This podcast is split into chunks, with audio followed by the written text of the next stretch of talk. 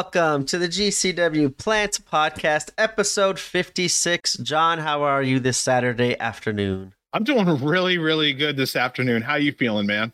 Feeling awake. It got a nice quiet house right now to record, and uh, we got a long one ahead of us as we're kind of Mhm. changing the format again because we did have a lot to talk about as this was a more traditional, the big marquee show of the collective. As today we are covering Joey Janela's Spring Break 7, and that is the only show. Um, we, we know we're skipping around. We kind of mentioned that we're going to kind of skip around as need be and as our time kind of uh, goes together. And we actually, since this one is going to be a super long one and it's just one show, we might be putting uh, a couple shows together Yeah. and make it a three three show instead of two shows. But we're gonna we think we'll be all caught up right before the next GCW shows in the mid April here. And um, yeah, change of plans and it's gonna it's gonna be fun. I'm really looking forward to covering this show. We're we're rolling with the punches on a lot of work. you know? Yes, What that else are you gonna do? So, uh, yeah, the highly anticipated Spring Break Seven. Now, I think it was with one match or no matches, but it sold out Yeah, quickly. I think it was Was it one or no match? I think it was like, no Hammerstein, nothing. Yeah. Fuck yeah, you don't need to say anything. Like just on reputation alone, Spring Break's gonna be fucking good. That's just how it went down. So I'm just thinking for fun, just you and me talking. Well, and whoever else is listening. The average show is about let's just say 500 people for round numbers. As an option, just for fun, if the promoter said, "Hey, there's a talent out here I can grab, but everybody who's a ticket holder needs to pay an extra five dollars, and we can bring that talent in." Was that? Do you think that's something that a bunch of people would do? Now, do is you saying that's like added on to the ticket fee and it's like right then and there, or you already paid for your ticket and then this comes up? I have two different Ooh, answers see, for each one. one. Okay, so let's let's go a different route because I think this would be interesting. You have a fifty dollar ticket and you have a sixty dollar ticket. For the fifty dollar ticket, you get into the show, you see the main event, you do the whole thing, you're done. But the extra ten dollars allows you to see a special, say, attraction match at the end of the night. That match could be a death match. It could be just a special, like someone comes in. It could be a more of adult match. You know, something like that. Do you think people would be interested in paying extra as an option for certain things I if they knew what it is ahead of time? yeah, I wouldn't like fifty to sixty doesn't really matter to me. Like for the wrestling show because I'm gonna go The step from Yeah. 50 to 60. now. It feels like and fifty you to like feel like you left out. Right, right. But you know what I mean? Like the extra 10 brings you, say, Vikingo. with a bunch of tubes and or Vikingo comes in and goes against somebody that, you know, or maybe just um a dream match, something like that that I don't know. I just it was just one of those weird things where I can this came up to me because there was a thought at one point through WWE that they were going to have the show for free and then the main event you'd have to pay for Ugh, every single episode. that's just like a money That was just grab. One, And on principle, I'm like, ew. Like uh, just on principle, I'm like, no, fuck Yeah. you, just for that shit. But yeah. Plus, it would wreck their whole system because right now most of the pay per views are pretty much free, mhm. and they're not even called pay per views anymore. But yeah, imagine if that was like that, and how many people would be pissed off after paying a dollar, two, three, five dollars to see a main event, and half the time the main events aren't all that great anyway. yeah, that'd be kind of like that was a consistent thing. That's an awful idea. I, It's a money grab. yeah, and that so, just so it came in like that because of that that idea, and I'm like, would you do that? I mean, I would pay like a. I mean, it, if like from fifty to seventy five, I'd have to see what the main event was Yeah. for sure. Like a guarantee this is going to be your main event, and I'd do it. But fifty to sixty, I'm cool with that. Like it doesn't really bother me that much because uh, I I spend more money just on outside the tickets with merch and everything else as well. So Right, right. I had to ask. I just had to ask because it's just so interesting and that's something that I don't think a company would really ever do. If there was a special attraction, generally they'd call it a meet and greet. That's why I was about to say people pay like the separate fee anyway, and it's a lot higher than the five or ten bucks to go, as you said, for oh, the yeah. personal meet and greet. So I don't know. It was just something interesting I wanted to bring up for a moment because it was a really weird one that I saw out there a while back, and I had to I had to bring that thought across your head because it's eh, it doesn't have a lot of legs to stand on, but it was different. Yeah, yeah, yeah. That's a decent Uh, for the companies. they yeah. can make no. I'm saying like a decent money grab, but like I just think nowadays, just on principle alone, if people if they know it's an intentional money grab on top of what you've already paid, a lot of people just would not do it just because. Well, Okay. Um, I just wanted to kind of tell you something interesting because I was telling you about it earlier here, and it just came up here. Um, Rob Van Dam liked one of the tweets that I'd sent out a while back, and I only mention it on here because GCW and ECW are just so similar, and ECW is the reason why I love GCW so much. So I somebody was talking and they said there's a group of people who say ECW was overrated and only consisted of people hitting each other with chairs. I believe it was so much more than that. I just watched WrestlePalooza 97, and you'd be uh, hard pushed to name many shows that are better. Everything about it was perfect. Somebody else uh, basically said people on ECW are or were all people who shit on them are people who don't really know the product or they weren't old enough to understand the times and how important they were to the basically to the times here. Uh, ECW, I put ECW as a beautiful storm, special inside and outside the ring. I can't talk about today's wrestling without referencing ECW in some form or another. GCW is a great example of the closest we will get to ECW in this current generation. It's literally why I watch GCW. And then I got likes from Rob Van Dam, and then the person who, whoever this is, that ran the official like ECW wrestling page back in the day. That's a that's a dream match now. Rob Van Dam versus Speedball in GCW. Oh Jesus Christ! Those two in their prime would have completely torn down the house. I thought, yeah, they're very similar. The kicks. Yep, that's why I went to Speedball. Ooh, but and, just their rope work. Yeah, and thinking like what you just said, how like influential I think ECW was on. I mean, they were the first ones really to bring the lucha shit and the crazy like hardcore shit to the mainstream audience in America, and then the next thing you know, they're on WCW with the Luchas, and then WWE's having a hardcore title matches and hardcore belts and getting more extreme than they've ever done prior. And I think we see a lot of that going on with GCW. That's why the, everyone thinks they're so similar. I go back to WrestleMania and I, I watched the the four way tag match um, that they had, and that felt like an indie four way tag match. There was like high spots, constantly bodies bodies flying all over the place. Like shit was going crazy, and it felt like an independent wrestling when, match, not a traditional. When was this? Uh, WrestleMania. I think this was night one. Uh, yeah, it was night one. The four way tag. The most recent. Yeah, this last WrestleMania, they had um, I think it was yeah. the Street Profits, uh, Ricochet and Braun Strowman.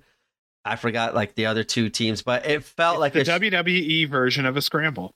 And it was insane. Almost, like damn near everybody got their shit in. There was awesome spots. There was no stopping. It was like go, go, go. And you can see how like that's totally against traditional WWE matches, even in tag team yeah. matches, multi tag team matches like this one.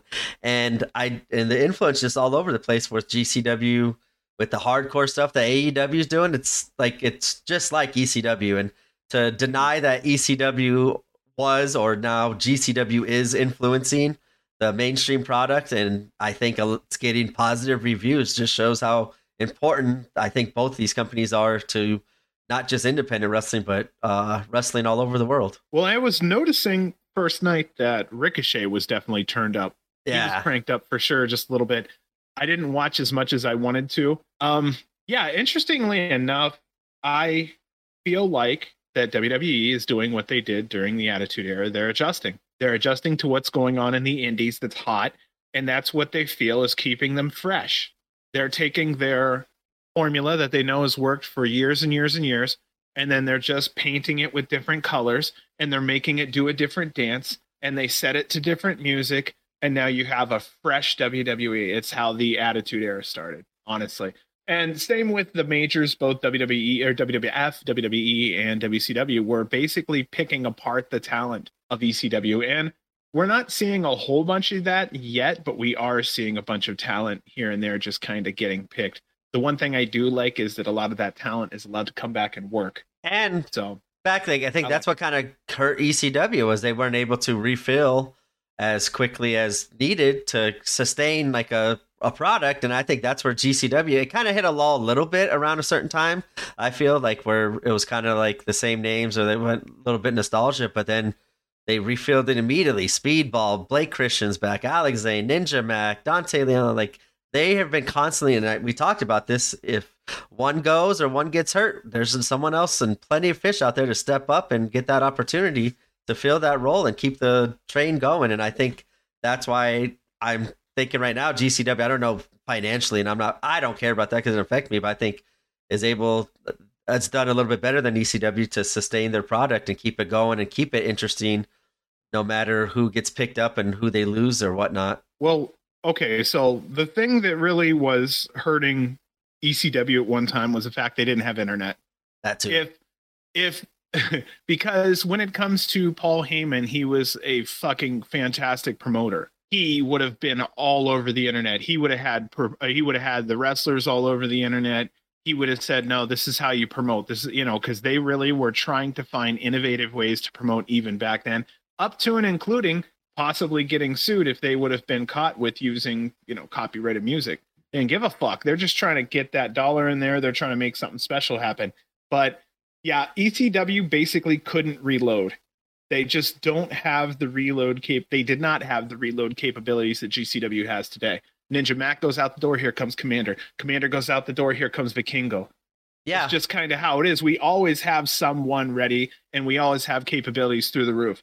The thing though was that ECW had less stars, but I feel like most of their stars that they did have became bigger. I was just about to say, I think they had stars, they just weren't at that moment stars, but given obviously the bigger platform and the bigger stage and everything else, they became the stars there. But I mean, you could go back and look as uh, as we say right now. Look at the Nick Wayne, Titus Alexander, Alec Price, Jordan Oliver. Like all these people are going to be the ones in ten years, five years to be carrying the companies and be bigger stars, given a bigger platform on a bigger company. Oh, absolutely. Go watch the first Rey Mysterio match from ECW and then go over and watch the uh, first GCW match with Komander or the first GCW match with Vikingo. And you're going to start to see these parallels that people our age see. And that's why a lot of people our age go out to these GCW shows because they just see exactly what they used to watch and they wish was still around. And here it is living and breathing in front of them. So there's where a lot of that support comes from also we have such an influx of international talent that's such a larger pool than what ECW had available to them. Is that's another bonus. And that's what I was about to say. The whole going back to yesterday, we were talking about the indies are dead, and like I, I brought up the kind of same thing. There's just other way more talent out there now that's incredibly good that can step in and fill, given the opportunity, given the platform, and that's why like I, just think about it. If you want to say the Indies were dead, think back ECW. The Indies were dead, and literally it died for a while, and it came back. And I think right now it's flourishing, and you could still refill talent that gets picked up by bigger companies. And it's it's it's been fun. It was and Joey Janela spring break with all the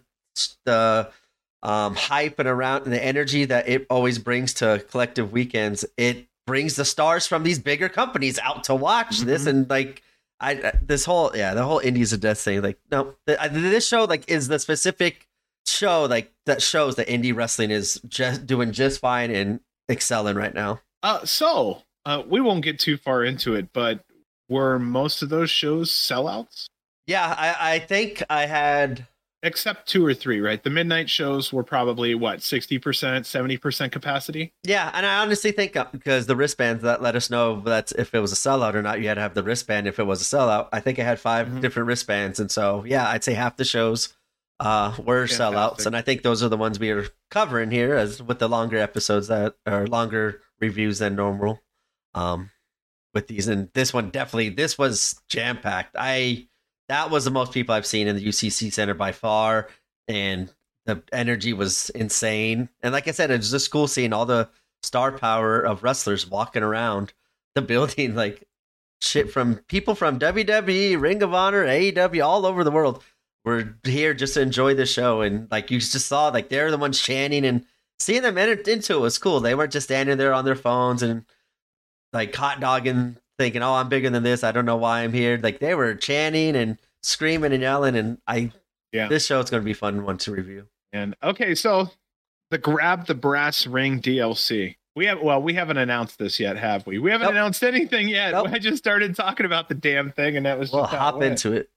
As it is, as you said, the grab the brass ring, doors, ladders, and chairs match. And uh, if you win, you had a future opportunity at a belt at any time that you would like was announced. And I thought that was cool because this was only announced maybe a day or two prior to the show, even. And like it was kind mm-hmm. of a mm-hmm. good way, a very exciting way to uh, start off the this event. And Um, we'll go into the competitors, and then as we get to kind of like the little surprise there, I'll go into my immediate thoughts of what was kind of going to happen. And, oh, I know you're going to give opinions on this one. I'm, I'm uh, yeah. So the competitors were Alec Price, Billie Starkz, Cole Radrick, Gringo Loco, Jack Cartwheel, Komander Shane Mercer, and Tony Deppen. And then right before they all start fighting, Blake Christian strolls his ass down the ring, telling everybody to suck it, rolling his eyes, flipping everyone off, and he is inserted into this match. And right away, I was thinking, okay, he's going to win the DLC. He's going to cash it in tonight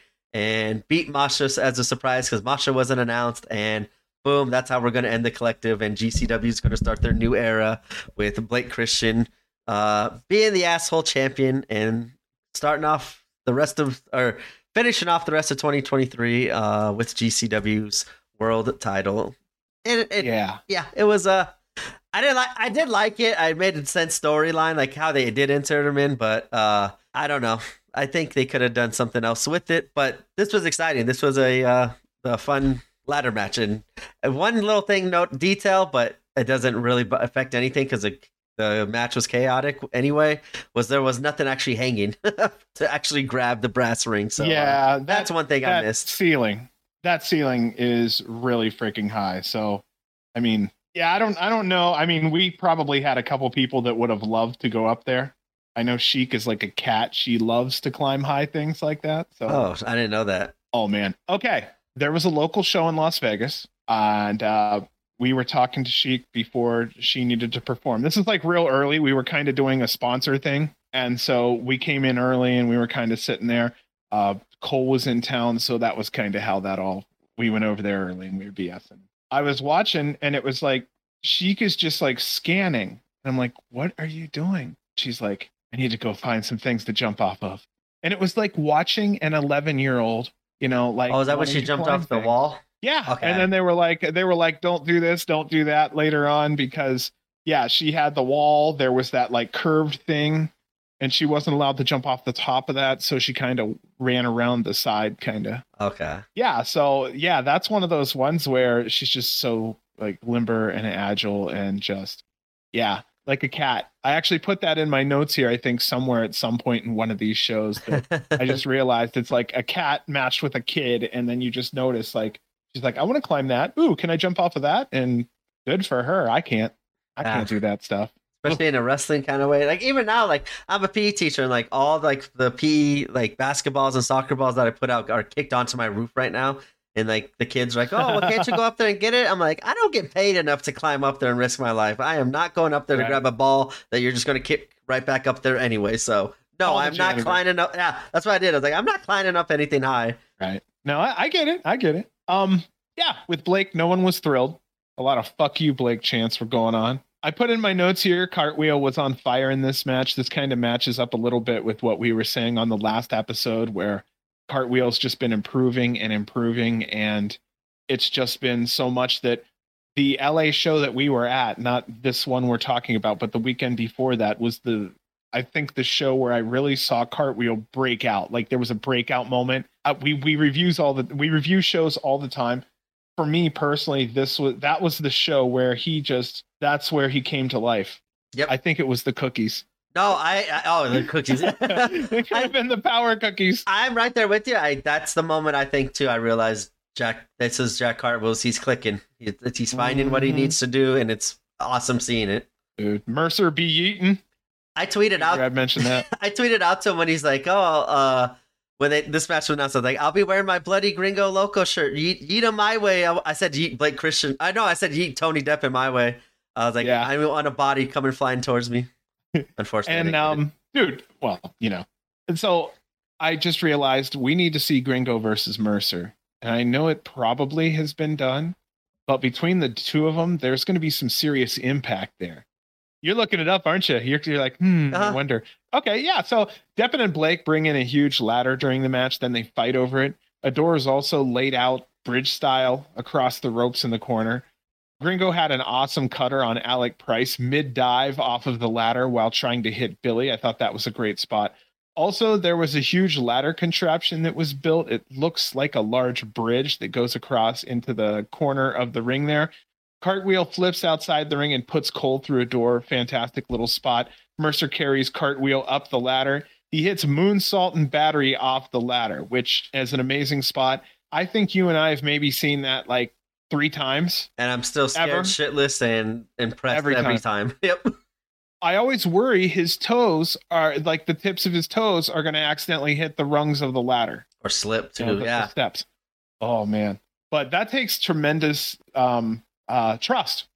Tremendous trust to let you have somebody in their arms like that and boom boom over they go. When Bailey let Nick Gage Shit. do that at the show we were at to the outside through doors, that's what I was like, holy God, he Oh. trusted Nick Gage to do that? I've never seen Nick Gage do that move. What are you doing? But I don't, I, Yeah. I don't think it was supposed to be a moonsault battery. I think exactly what happened, the fall away slam was what did it. And I Nick Gage him perfectly through those two tables. Like, uh, that was so smart, but I never saw him do that. And I think I we even said on the podcast, I couldn't believe Bailey let trusted Nick Gage to do that. Well, you know, he's a strong man too, so you can trust that. And he's constantly working out now too. So But high flying, that's where I'm like, eh.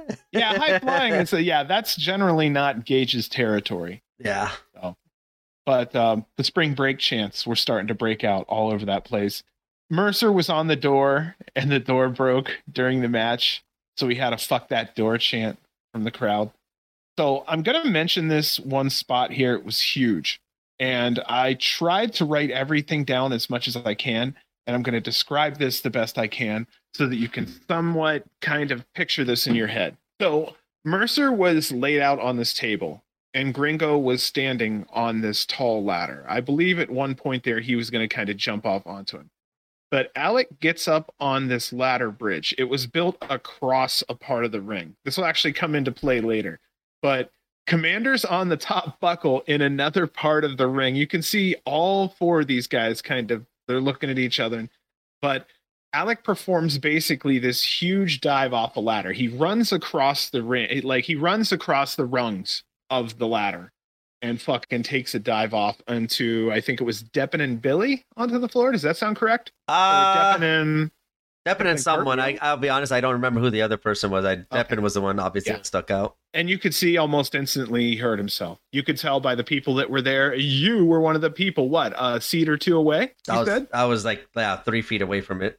Oh, and you can automatically see Deppen just rolled over on him and was trying to help him out and talk to him. Yeah, so as soon as he landed, he's holding his back, or like it looked like he was holding his back, but you could see like his eyes like kind of got wide, and then like he was fighting back the like actual tears, and like Yeah. like I think he said something like my leg, and Tony Deppen like laid there with them and like, hey, calm down, calm down, and Alex like po- apologizing, and Tony's like, don't stop it, like you got nothing to apologize, and Alex like, I'm sorry, I'm like, I His think he, yeah, he said something about like I think he said his knee, and I think that's what uh is hurt. I didn't Oh. really uh find out, but so yeah, he's hurt, and like Tony's like Max, Max, and like trying to throw up an X, and Max Recon, one of the referees that was right there, ran away before like we knew that Alec was kind of hurt. So like I screamed at Max, I'm like, hey. Max and like he turned around and like to me and like I pointed at I did the X signal and pointed at Alec and he went running out sliding on his knees and was with like talking with Alec and figuring it out and they're like hey you guys stay Mhm. here and like I'm I'm assuming there was a couple other spots maybe planned for uh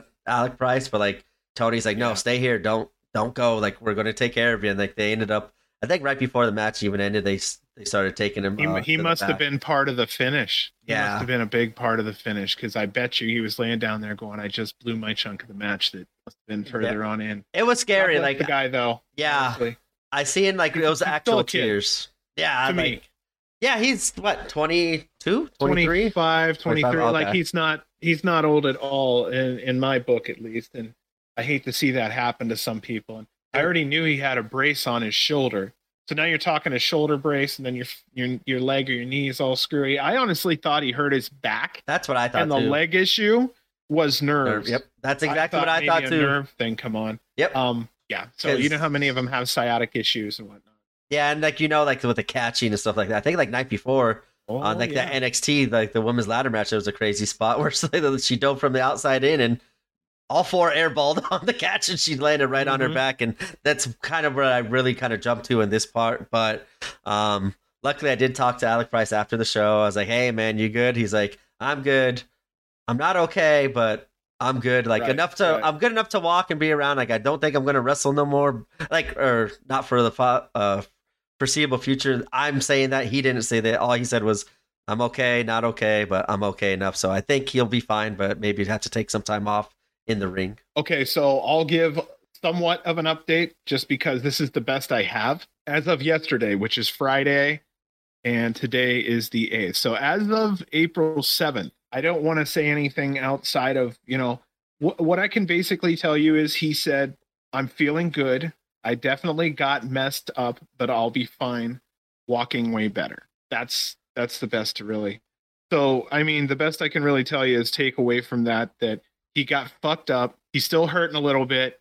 He's, you know, he's on his way there, but you have to understand the way wrestlers are, they're constantly injured. I've never sat down with any wrestler and they don't have nagging something. So each one has something. This may have been something that creates a nagging for him, and I really hope not. I really hope not. But yeah, I just wanted everyone to know who does listen because y'all are like hardcore fans like us. And I just wanted to kind of let you know if there is any Alec Price fans out there like me, like he has become over time. Yeah. Um, he is he is doing better. He's just as healthy as every other wrestler is, you know, constantly achy pains. So all right, so back to that then. Um, Komander walks the ropes and he hits the Skywalker onto Cole Radrick. Gringo had a huge swanton off the ladder onto Mercer, and it finally breaks that table. The fans were heavily into it, a lot of GCW chants. Billie basically clears the ring. Like she she's throwing over ladders and shit, and she just lost her mind. She cleared the ring and she asked for a fucking fight. Cole comes in and Billie knocks down Cole. She goes for the cover, and Blake comes in out of nowhere, runs in and curb stomps Billie into the mat and covers her for three. That was our ending. The winner of the Grab the Brass Ring DLC match was Blake Christian. This this whole match, honestly, looking back, it was planned for Blake, and honestly, it was really, really well done. He's becoming a really big thorn in the side of a lot of people, and it works. But all the way down to Blake, after his win, he was still giving the referee shit after the match. That's totally awesome heel work right there. It's working. I say it a hundred times. I'm so proud of him.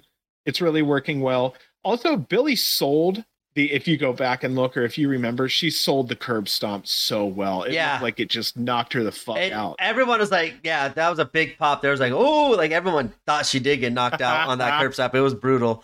Um, another one thing too, I think I, uh, I I'm speculating here, but I think Komander got hurt, um, like a kind of like a concussion, or not a concussion, a head injury, uh, during this match as well. Because um, I remember seeing him like right in front of me.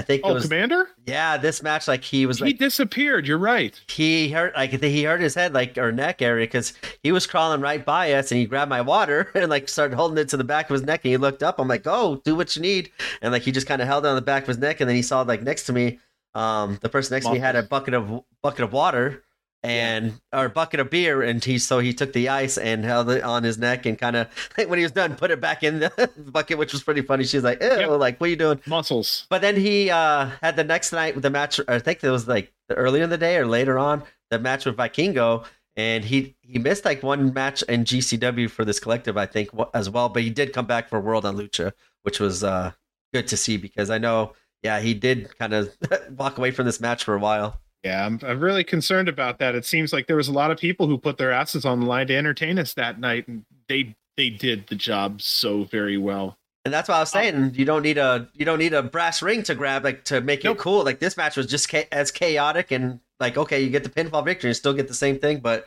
the chaos Mhm. was insane. I would have totally have loved a Sega like a Sonic ring. Well, I think it would have just been so cool. They've used to have those, like back in Yeah, the first yeah. ones. I really kind of miss the seeing those big ass golden rings, too, or brass rings. I, I miss seeing it. but yeah, Blake Christian, this is all built around him. This is building to something. I'm really looking forward to the ass beating. We know it's coming. Heels always get it. Yeah, and uh, He's So- pissed off a lot of people, bro. Yes, I'm just going back and rewatching that spot here. Like, yeah, Alec, it was Billie, it was Billie Starkz, and yeah, even when Alec Price got hurt, I almost missed the Miss Komander spot. And I almost missed Gringo's spot because like I was Wow. too busy kind of checking on Alex, but I did did catch it out of the corner of my eye and at the very end. But it was pretty uh, rough seeing that. This is my first time seeing it actually uh on FITE TV. So the spot that was a good camera angle too. I really wish they would use that camera that angle the, a little bit more. Yeah. Is that the one that's in the perch yep. in the in the uh, what do they call it? The Ravens, whatever. Ravens nest. The, the the bird, yeah, something like that. I, I called it the perch. yeah, it's like the the the oh, nest oh, up there. Um, yeah, a fantastic view. The minute I saw that, I went, "Oh gosh, you know what? Every now and then, that's nice. I like it." Yeah, I really enjoyed it. That was my first time I saw, like I said, watching the show and seeing it. Like that is a cool camera angle. I hope they utilize a lot more, especially for spots like that. That was like yeah. perfect. that was crazy. But yeah, it was a crazy, crazy match, and what a way to start off like the spring break. I was, I was stunned. It was, it was a oh exciting way to start it. Something I also noticed, it's funny, shit pops in my head when I'm tired and I just have to blurt it out. So stick with me today. Uh 14 minutes on this DLC match too. This wasn't your average scramble that goes for 8 minutes, 9 minutes. So I also want to say that I appreciate the fact that they gave it real time. There was so much talent in this match. It made no sense to cut it short. So that was awesome too. I could have taken 20 minutes with these guys if they didn't all kill themselves by the end of it, damn near. And this event, I was happy to see because it was only five matches announced, and I kind of figured, hey, this is going to be the ones we're going to let the talent go 20, 25 minutes and go crazy, which makes sense with Vikingo, Speedball, Joey, Ibushi, uh, yeah, Joey and Kota, and this ladder match, um, and the tag match. It absolutely made sense. I was like a, a little disappointed it was only five because I was thinking maybe they would also save room for surprise clusterfuck, but then as it kind of got closer, I realized no, that's not going to happen, and we're just going to give these people time to tell a great story in the match, and that's what happened. And yeah, as you said, the 14 minutes, and most of these matches did go over 10. Where a lot of the other cards and their matches were stuck to like it was seven matches, seven, seven eight matches, and each match was seven to 10 minutes long. Mm-hmm. Other than that, for the culture, uh, West Coast versus the World Tag, that was given the time, and I'm glad they did because they absolutely killed it with that time given to them. Okay, so we're gonna go over this East West. You ready? I am ready. So, what do you what do you want to go ahead? No, go I was gonna announce the match. That's all. Dude, I've got my notes here, and I was writing a note the same time as, like I said. Sorry, bud. No, good. Go right ahead. Go okay. right ahead. I'm actually pulling up data on something real quick. Why? Uh, Okay, I, I, I, was reading while you were talking. I'm so sorry. It, yeah, what's going on is I'm actually pulling up data on the Motor City Machine Guns. Yes, as that is the next match. They are defending the GCW tag team titles against Jordan Oliver and Nick Wayne, the East to West Express. And this was my main event of the whole collective. This and the Speedball Vikingo match were the two I was really looking forward to uh, more than anything with Kota, I guess, and Speedball as well. Those were my top three. But hoping to see the moment that East West Express finally win the tag team titles. I was praying I was seeing it live and in person, and this match was fun. It was a great classic traditional tag team match, no craziness, uh, outside interference, and none of that other stuff. It was a great story being told, and um, yeah, it was fun. Uh, the, uh, there's a new chant out there instead of like the young dumb, young dumb, young dumb. Oh, yeah it was like the East West, East West, East West Express, and I loved it. Like I was chanting that one. I was like, whoever did that, like, it was right behind me too. I was like, mm-hmm. perfect. I, I, enjoyed it, and this match was fun. I'll let you kind of do the. Uh, I know you got your want to go over the uh, Motor City Machine Guns and your review because this match was incredible, and your review pretty much covers the amazingness that happened in this match. It was just, it was so full. There was so much going on. I was going to start with like a kind of a shorter thing, and it kind of progressed over time. So, yeah, I did want to talk about the Motor City Machine Guns for a moment. Their first title win was in um, August 8th of 2007. They were AAW Tag Team Champions. They were the Murder City Machine Guns. I kind of like that. I like it actually. too. It would have fit in for GCW. right? So their second run ended up being with the NWA. It was the NWA International Lightweight Tag Team Champions for 590 days. Um, then they ended up with the IWGP Championship, the Junior Heavyweight Tag Team, 182 days. TNA World Tag Team, 182 days. ROH World Tag Team, 168 days. Two time, three time, yeah, three time Impact World Tag Champion. I think the total on that ran just short of where we at here 357 days. GCW Tag Team Champs for 26, and they are currently, well, we'll talk about the finish on this one. But then also, they are still the NJPW Strong Openweight Tag Team Champs, running for 163 days. So we're talking a lot of talent inside and experience, that ring. Yes. Oh my goodness. So I just wanted to run that down because again, uh, like I did yesterday with the um the Flash Funk stuff, the 2 Cold Scorpio, I wanted to just put some information out there for people to really understand and appreciate that don't know how special it is to have people with such a resume come through our doors. That was one of the first things though I did want to mention. The East West was out first. Wayne has a bandage on the side of his head from the injury earlier. That was the one where he had um, been popped in that earlier one and he had a real good bleed going. Yeah. I can't remember who that was against off the top of my head, but um, Motor City do look good with those titles. I'm not going to lie. I would certainly hate to see them lose them because the East West is fucking strong. A lot of new champs chants from the crowd. East West Express chants from the crowd the fans were heavily behind the Express. I'm not going to lie, it was just like the general feeling in the air is this is the big show and it's time. And with such a young tag team and all that talent and how well they click, it's so funny that the GCW fan base was all on the same wavelength all at the same time. Basically, it was time for these kids to get the title. I was really floored by that that, you know, like we talk about it, it was nice to hear others feel the same way. And the video package before, uh, I, I didn't see a name. I was that's why I was rewatching. I didn't catch the name, but whoever made that video package before this match was mm-hmm. that was so awesome too. Seeing it was like a perfect short little story of the young tag team challengers and how they kind of like just grew together. Like behind the scenes, you saw a lot of it behind the scenes and how well they kind of clicked together. Then going into how the Motor City Machine Guns won and like leading up to this match, I thought was very cool and uh good way, especially for FITE TV uh, people on FITE TV that just tuned in to uh, give a little backstory to how this match came to be and why it's kind of, as you said, felt very important to a lot of GCW fans that maybe this is finally the time and place for the East West Express to step it up. Um, real fast too, while you were going over all the Motor City Machine Guns, I counted up the total matches that Nick and Jordan have tag team, just tag team only. They've off uh, my off the top of my head, twenty two. 19. Okay. Yeah. This was their 19th match as a tag team. And look how well they gel together. Like immediately. Their first match against that Los Macizos for the tag match, that was their uh fifth time as a tag team.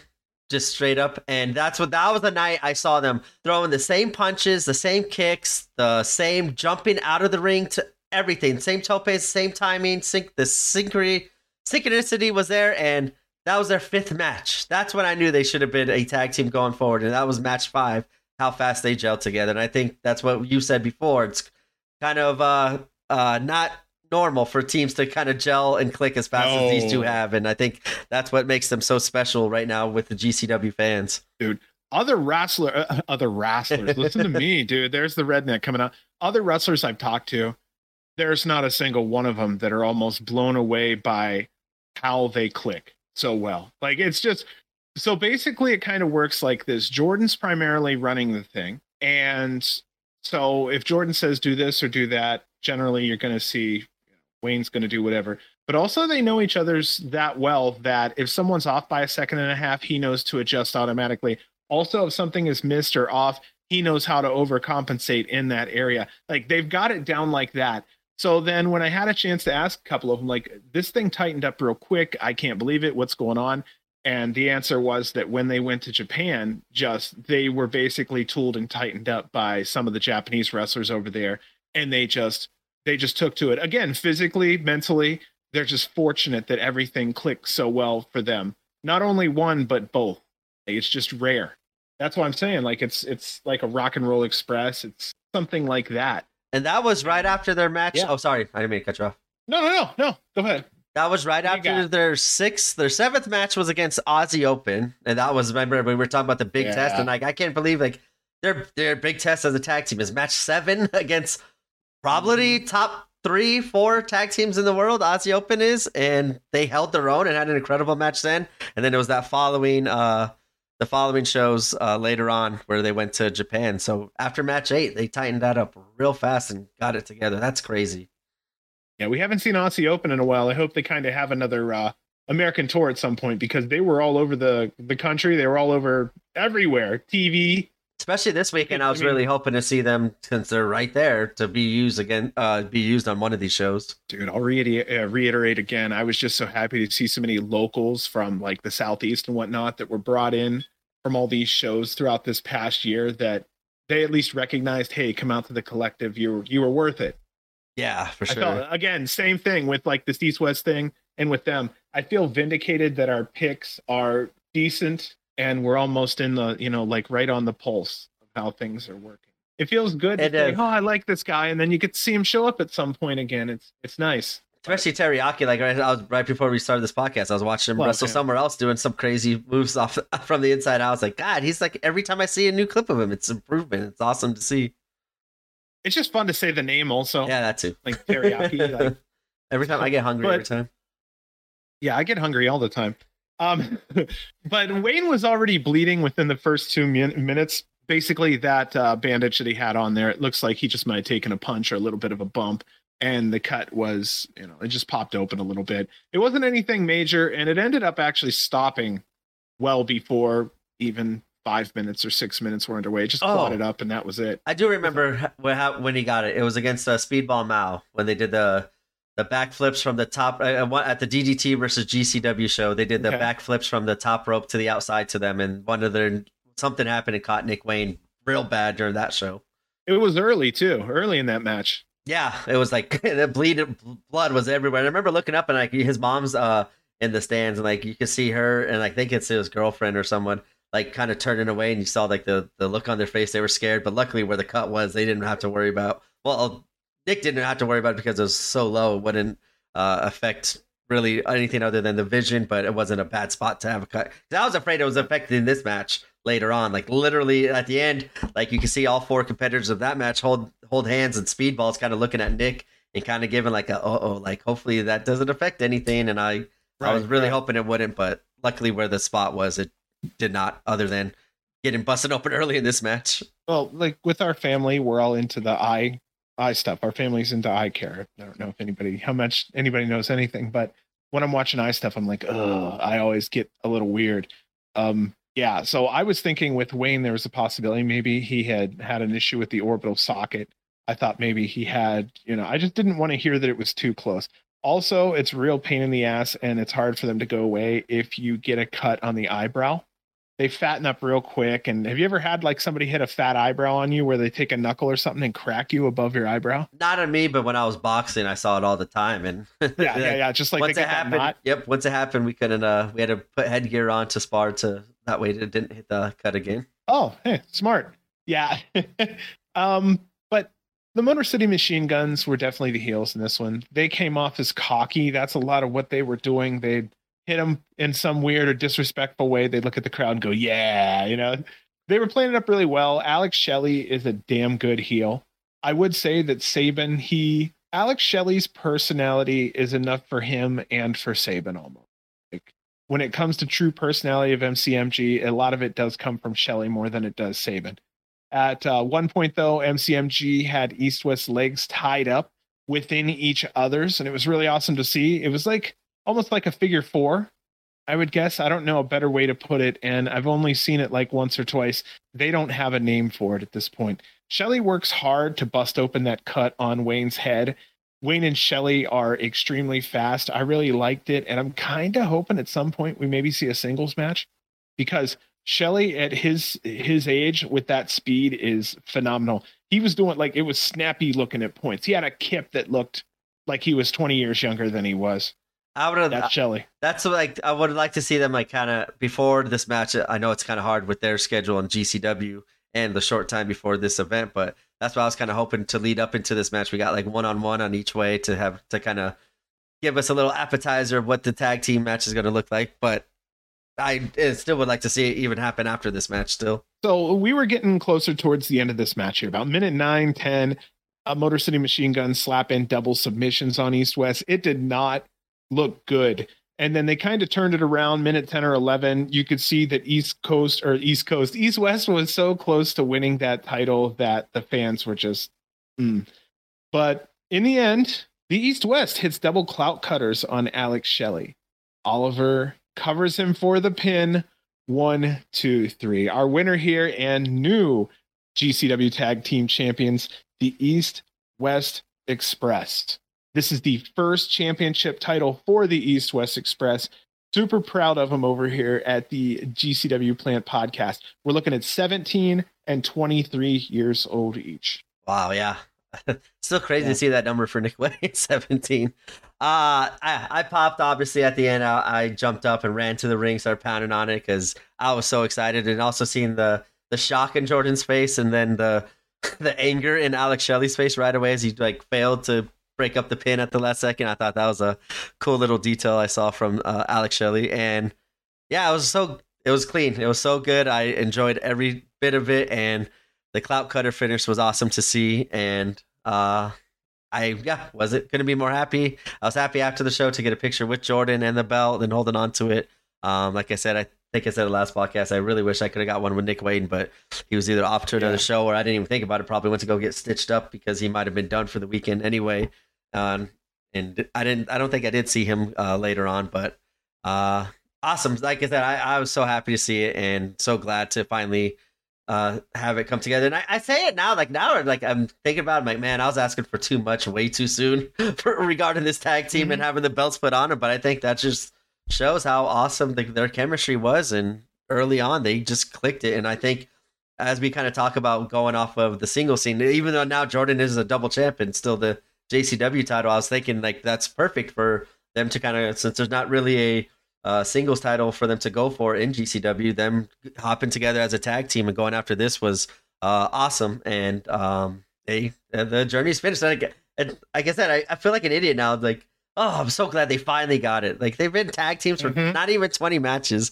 I'm just selfish with it, but I'm happy for them. I'm glad to see them happy, and especially them getting it together too. Uh, I kind of wish Jordan didn't win the JCW title before then. It would have been kind of cool and having them both enjoy being just the fir- their first GCW titles together.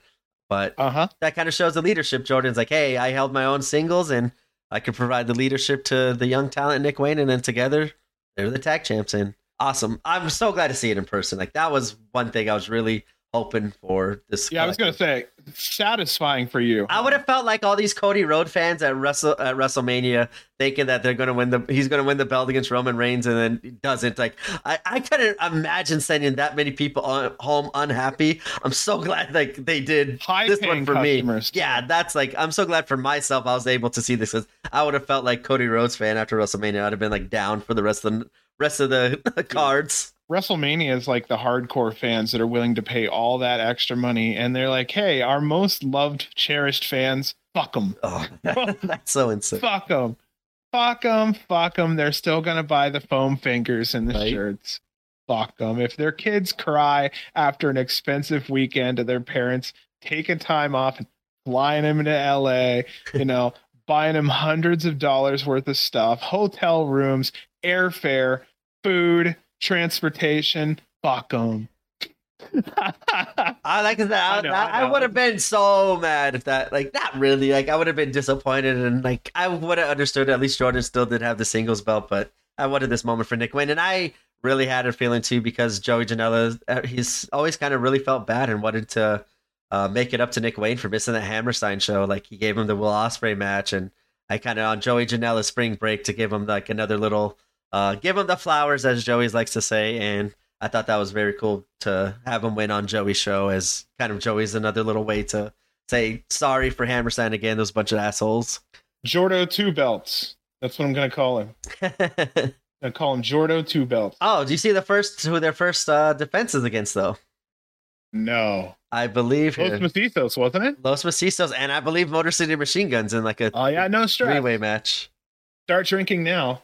Correct. He's not that, yet. That title defense might go. You know what though? It could have been one of those full uh, feel good moment title defenses. It's got to leave him in the next three four months anyway before uh, Nick is gone. Yep. Uh, Unless, of course, they're trying to solidify something for Jordan. And that's where I'm scared because the date, but... the date's May 20th. School's out around then. no. Uh, yeah, I think, I think. In Detroit, yeah. on all places. God damn it. Oh shit.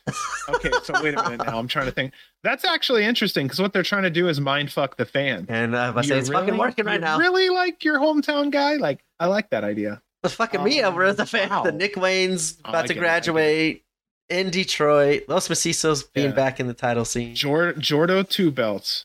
I can't think anything better yet, but right now that's it. huh. Huh. Okay. Yeah. Um. They yeah they may lose those belts, man. That's a vicious match. That's gonna fun, man. That's gonna be a fun. They're the young kids. Hey, at least I got. I don't. I'll be honest. I don't care. At least I got to see them win. That's it. They could lose it next time, and I'd be like, ah, I got to see the glory at least. Okay. Right you there in front of I'd my maybe face. book this. I'd maybe book this that all three teams are just working, working, working, and of course, the East West because they're younger, they still have gas in their tank and basically run them down just based on that alone. That would be. Just basically, I'm just saying like, yeah, you have a faster car, but funny thing, it's smaller, but it doesn't use as much gas, and then you have these big tanks that are out there fighting, and I wonder if Los Macizos are going to introduce the doors and chairs too I really don't think that's going to happen with them. with the, with I the think Motor they're going to try to protect Wayne as much as possible for TV. that too. Yeah. I know we're we're kind of maybe too smart about that, but I really don't feel that unless there's an accident like that one did happen, I don't see it. I think he's going to try to do everything he can to protect his face. I think he does so many smart things now because he had such good uh, people who care for him enough to give him advice that I think that's one of those ones that was obviously considered. You know, Do Yeah. I want to slice up my forehead and look like Abdullah the Butcher? Yeah, that's why they'll probably do doors and chairs. Yeah, and even then, I mean, they probably should protect younger people with from those from some of those chair shots. Another reason why I'm okay with Matt Justice every now and then, he's got those vicious ass chair shots, like the old school '90s chair shots. Oh my god, and he has it's good and bad. no hands covering covering it either. No, I just I know people can agree to do whatever they want to. That's one of those ones I'm just like, wow, they're still doing those. Well, we'll talk about him too. It was nice seeing him. We kind of asked like where he's been lately. Uh, we get to see him uh, when we cover the DDT versus GCW show. Well, again, the only other thing I forgot to tell you about this match was the minute they won, I thought of you. Yeah, I went, oh my god, he's like, this is one of his moments. I was I was popping, I was jumping. That was it was fun. That was a good feeling. Like I said, I'm glad my WrestleMania moment got to happen right in front of me, my face. I got to see it in person. Like I think that's why even if they lose the, literally the next title shot, I don't care because I at least got to see them finally win in person. Because I don't think I would feel the same way if I I only saw it on FITE TV. I'm like, no, they got to stay champions forever. But seeing it in person, I think that kind of gave me like happiness, but also closure. It's like, okay, I got to see it. I'm good. So, uh, something that kind of before we go into another thing here, I wanted to mention too. I was looking at the the Reddit situation with, I believe it was Aki and. The, oh yeah, best bros. Okay. So I guess according to him, someone was playing a cruel joke on them, and like, it wasn't directly Circle Six, possibly I, I was like the promoter, uh, the, the venue owner, right? something like I that. I think You'll that's what I go Back read. and read it because I think newer stuff has come up Oh yeah, I haven't read it since literally And- that day. of, of the only thing I know for sure was that I know Aki was saying that it was like somebody tried to play a cruel joke, possibly. Oh okay, But I think they also did like a super chat, so they made a little money. that's what I'm saying. I think they were live doing it on Twitch or YouTube, and like they, I saw like they did make a lot of donations, as you said. Like I thought that was like a cool thing as well for the fans to kind of step up and do that as well. Yeah, that's so scary, especially for someone like her. She's that little girl out there, and that little girl. She's a, a you know a small woman out there in a place where it's not always the easiest. Um, But yeah, I just wanted to kind of give that update there. So uh, whoever it was that was shitty with them, fuck them. Yeah, I don't know. I was mad at whoever. I like it was funny. I almost got protective. I think it's because it was a GCW performer. I just got protective. I'm like, fuck that. that's just a Fuck. thing to do in general, man. That's shitty. Yeah. In any country, you can't speak the fucking language. Yeah, I wish I would have went back and reread everything before I talking about it because, like I said, you said new details came up. I just, I was just going off a memory of what kind of I saw. I heard other people that I saw, I saw them actually reading it, and like they were kind of trans saying it out loud, so we all didn't have to read it, and like they're explaining the situation and kind of what they saw in the video as well. So it was a lot of moving pieces, but still, ultimately, was a shit thing to do of whoever did that. So after this little win here, there was a small segment that happened directly after this match. Yoshihiko was being interviewed by Emil. So Mason and Pero then enter the ring, their music hits, and they start to beat up Yoshihiko. Mason tells Yoshi she's not real, and piece of shit chants are coming from the crowd.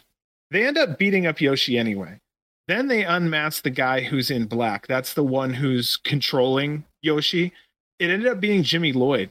So Mason ends up beating her up in front of Jimmy. Pero goes to beat up Yoshi, and Yoshi got a hold of Pero, came alive, and hit him with a vicious suplex. That's where I'm kind of leaving it there. We have a new storyline, possibly. I, I love. I, I don't know what to think. I loved it just because. I feel uh, like I'm missing something from that story. Was there anything else that happened there that I'm missing? Um, I can't remember. That's what I was trying to. I was going to quickly That's look up. I didn't know you're right at the end already. I don't remember if like the whole DDT, uh, iron, whatever the the the twenty four seven belt that it's called. Uh, let me look it up real fast because it is a crazy crazy name. Uh, DDT. Oh, I can't find it. All right, whatever. It's like an Iron Man heavyweight championship that's always being defended literally at all Oh, times, and anybody can win. Yeah. Um, okay, that belt is called. Give me a moment because I actually had something like that written down here. So that belt was held by um by Kota Ibushi at one time. That belt's been held by literally everybody. Like it's a So check that's a out. it's a joke belt, but I yeah, like pretty much. It's so this was this was the last title he actually held at DDT. This is a title he held um last in October 10th of 2009. He'd held it 3 times. It's the Iron Man Heavy Metal Yep. Championship. So that's that's the one you were looking for. yeah. I just I just happened to have that note when I, I was getting ready to go down his accolades. If you wanna- to the main event. You want a fun thing to do? Scroll at all those people who have won that belt because it's literally Yeah. everybody. yeah. Because I was at a Comic Con and there's like one guy, Headlock Comics. Um, I forgot his name off the top of my head, but he runs Headlock Comics, which is like a wrestling comic books, and he does re- really good job. But when I was going to Comic Cons all the time, I'd always go to his booth because he would always have wrestlers doing autograph signings, and I would just talk with him in between wrestling too at these things. But he even during one of the Comic Cons got to pin the whoever was the champion, and then he became the belt holder for like ten seconds and lost it in ten seconds. But Oh, they do a lot of fun stuff. This is like the old when the hardcore belt turned into like being defended when even in your sleep and like that's what this belt's all about. And I I uh enjoy it because it also keeps everything on your toes, and that's where I thought they were going to go with this segment. Once I saw Mhm. Pero and Mason come on, I saw Jim. I did notice it was Jimmy right away under the mask. He's got that Yeah, unkempt beard yeah. like me, and uh, I was like, "That's that's Jimmy Lloyd under there." I was like, "I wonder if he's going to win the DDT belt. Like that's going to be his." Well, I think he was tag. Yeah, he was tag team champions in GCW. But like, this is going to be his first singles belt in GCW, and uh, didn't happen. But I thought that would be cool, and I thought that was going to be a fun way to introduce a kind of a mini scra- uh, uh, scramble fuck with having like someone else come out and challenge a new champion, and someone else, and like have just people nonstop come out and fight for the belt and lead into a scramble fuck. I thought that would have been a cool way to kind of please the fans. But Mason being did you call it a scramble fuck? isn't that what it's called? Clusterfuck. Sorry, clusterfuck. No, no, no, no, no. I, I was like, hmm, I like that name. Yeah, clusterfuck. My scramble fuck. I did call it a Yeah, because well, basically that means maybe instead of having them enter slowly, you just start them all in the ring at the same time. Well, I was just gonna. I, Scramble fuck. I thought that's how they were still gonna bring him in slowly. We're like, hey. Cole or whoever's the new champion holds the belt up and someone else comes out and beats them and they're the new champion and just to kind of also be a GCW kind of uh, spot of having Mm-hmm. everybody on their roster hold that belt at least one time I thought would be kind of cool because this is the one Oh, once in a lifetime yeah. experience having them come out here. I mean, it could have been a 15 It 15 would have been funny if they lined up at the ring too, I- like to oh. actually see a literal line go up and just go bam, bam. I bam, just bam, pa- bam, bam. I picture the the line out like at the curtain, just like out in the Yes. alley, like people lined up to ready to win the belt. I thought that'd be Oh, cool. and they 15 they have minute the thing. camera like go along the line of wrestlers. You can see some of them like checking their watch and like yawning, and you see them go in the ring, take the belt, celebrate, boom, take the belt. Ah, they could have done something, like I said, 15 minutes right Yeah, there. they did human human ass centipede. They Ah, could have was- done, you know, but they could have done that too. that was my kind of way to do a lot of fun things in one quick 10 minute segment. But uh, I'm not the booker, but that was that's what the shit that was going on in my head during this time. Uh, but it was I thought it was real cool. Mason kind of playing up to the whole Yoshihiko thing, like. Yeah, You're not real. Like this is bullshit. And then Pero, Pero selling and Mason selling was awesome. Like this was one of the most memorable moments of the collective for me. Was this moment because it was so cool Ooh. just seeing Mason be a part of it, just being in on it, not above it, and Pero selling his ass off for the for Yoshihiko was cool. And when Yoshihiko dumped it, dumped or grabbed him for the German suplex, was like, "Stop playing, Perro, stop playing, stop bullshitting. I'm not playing." And then boom, go flying backwards, and then Mason getting hit with it too. I thought it was awesome, and I enjoyed well the segment. Yeah, perfect Joey Janela spring break segment, and but I thought it, was could have led to more. I was waiting for it to lead a little bit more, but oh well, I'm I'm being greedy now.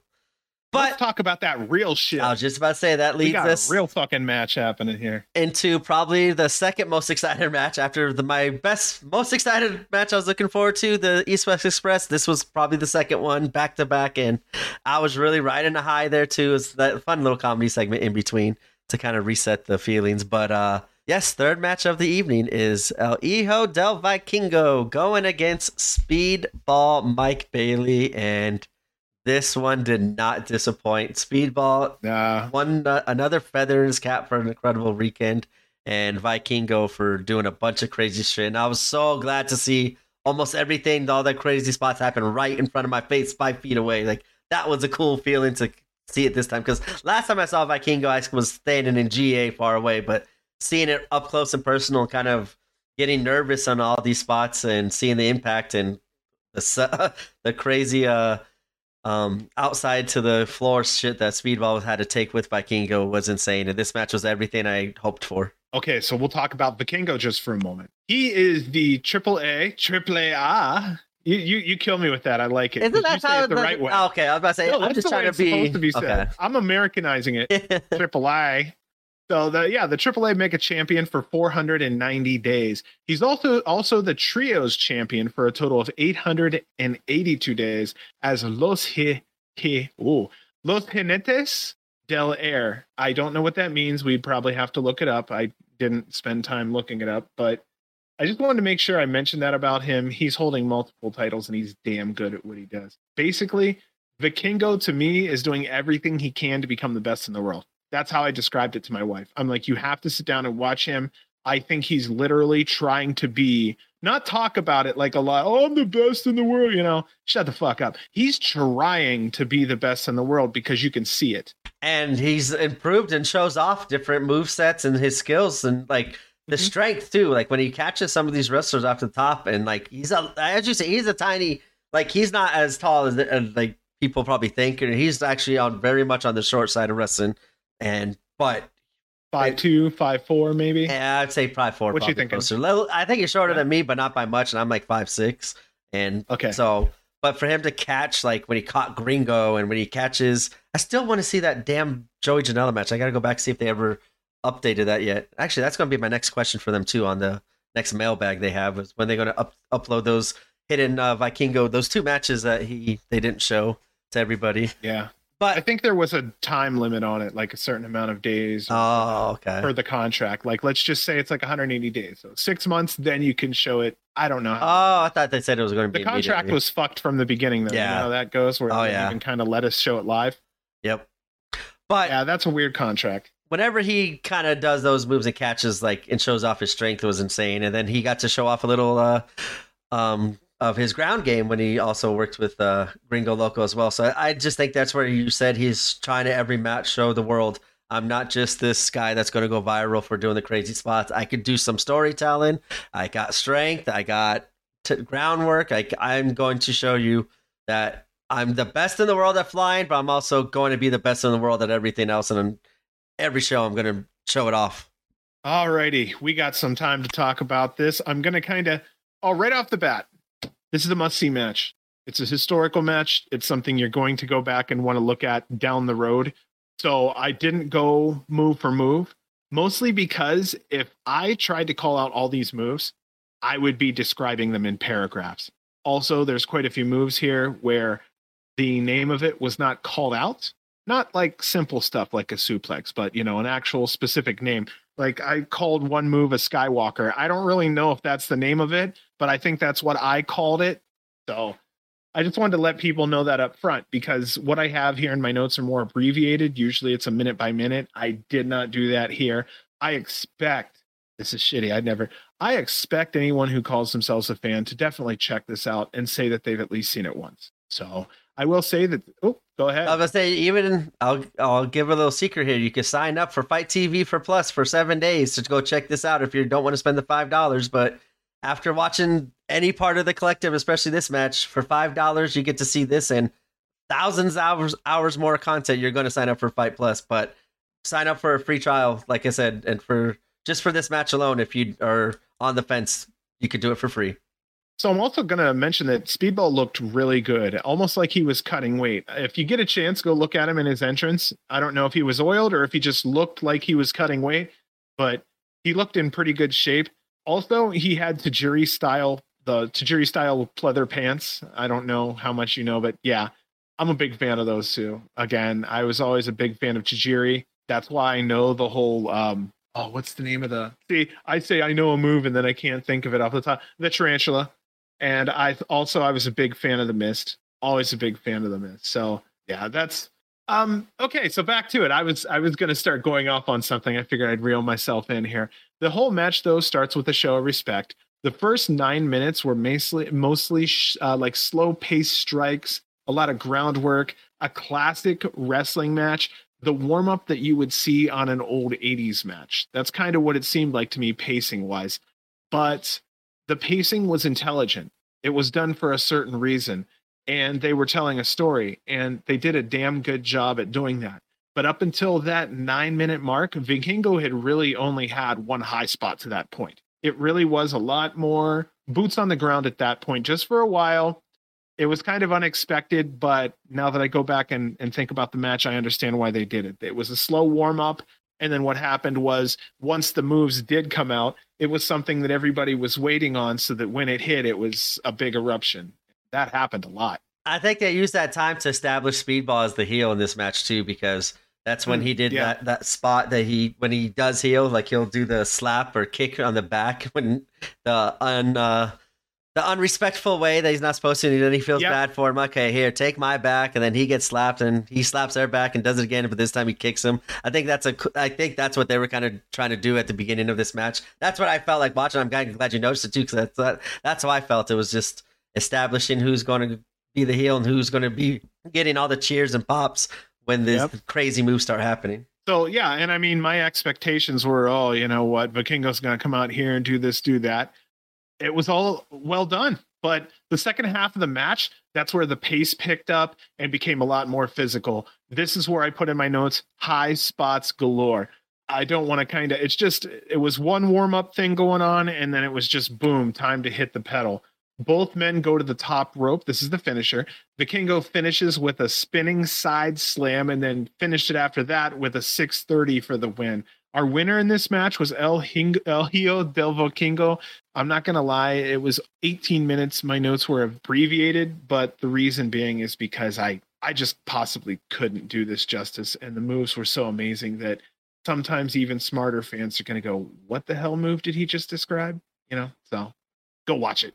Yes. Uh, that top, you said that top rope spinning slam, side slam that he does. Oh, I yeah. get so scared every time because, like I said, he's not a giant person. Like I, I don't like to call him small. I hate like I don't want to be derogatory. He's just like height wise, it's he. I'm gonna say he's he's smaller for the wrestlers, all, smaller than height expected. Benefits him. I'm gonna tell you, his height oh. benefits him, and it makes him capable of doing the things that makes him so fucking popular. That's what I'll say about it, and I think that's what you kind of mean. And it looks that's better too at. when he's catching these yep. people are doing these these incredible strength moves on the top rope, and like the there's no room for air, and it, when he hits it, it's just so crazy to watch. But I get so nervous when he's holding up those the competitor on the ring and does that side slam. And the other one he did right in front of me, I got good video of it when he goes onto like the actual ring post, that little square mm-hmm. up top, and he jumped out uh, outside onto Bailey on the apron and turned it into the destroyer. That shit was crazy. Like that was insane. I don't think he. Did, I'm trying to think back because like I'm I fast forward a little bit. I'm going to rewatch this on my own time, the whole match. But the one move he did with Kenny Omega on AEW, which was very similar, except he did like the 450.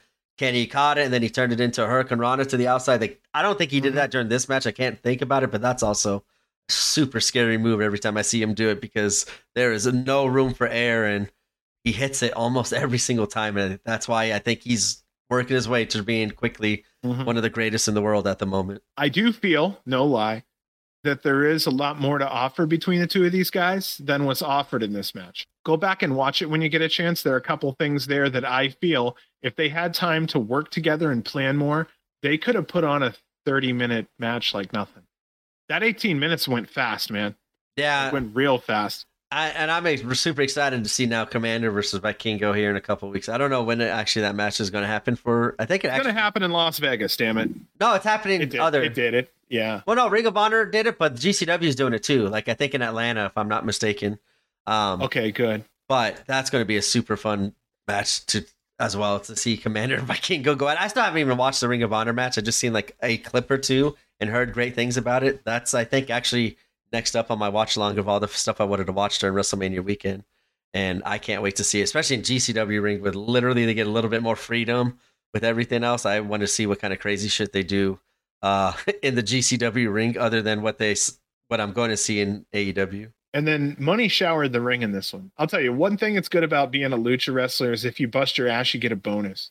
Think about that. like you go out there, you bust your ass, you know, you get paid a flat amount of money from the promoter and then people shower, you know, 20, 50, 100 dollars worth of I saw a couple twenties in there after this match, and a lot of pesos, and a lot of uh, what the I are they called loonies? Pesos. Are they called loonies in Canada? Like a lot of uh, Canadian uh, money Canadian as well. Money is the or toonies. Couldn't tell or toonies I don't know. something. I want to look it up, but I, I saw a lot of a lot of American dollars, a lot of twenty dollar bills, but I also saw a lot of pesos being thrown in there, and um, I yeah, that was a lot of. I, I didn't even think about it. As you said, an extra extra uh, bonus. It's pretty cool. Yeah, it's called a loony. Yeah, right. think Yay. about it. Everybody goes out and butts their ass, does their thing, and then t- you know a lucha guy because because you want to be lucha affiliated. If you think about it, they'll still throw money.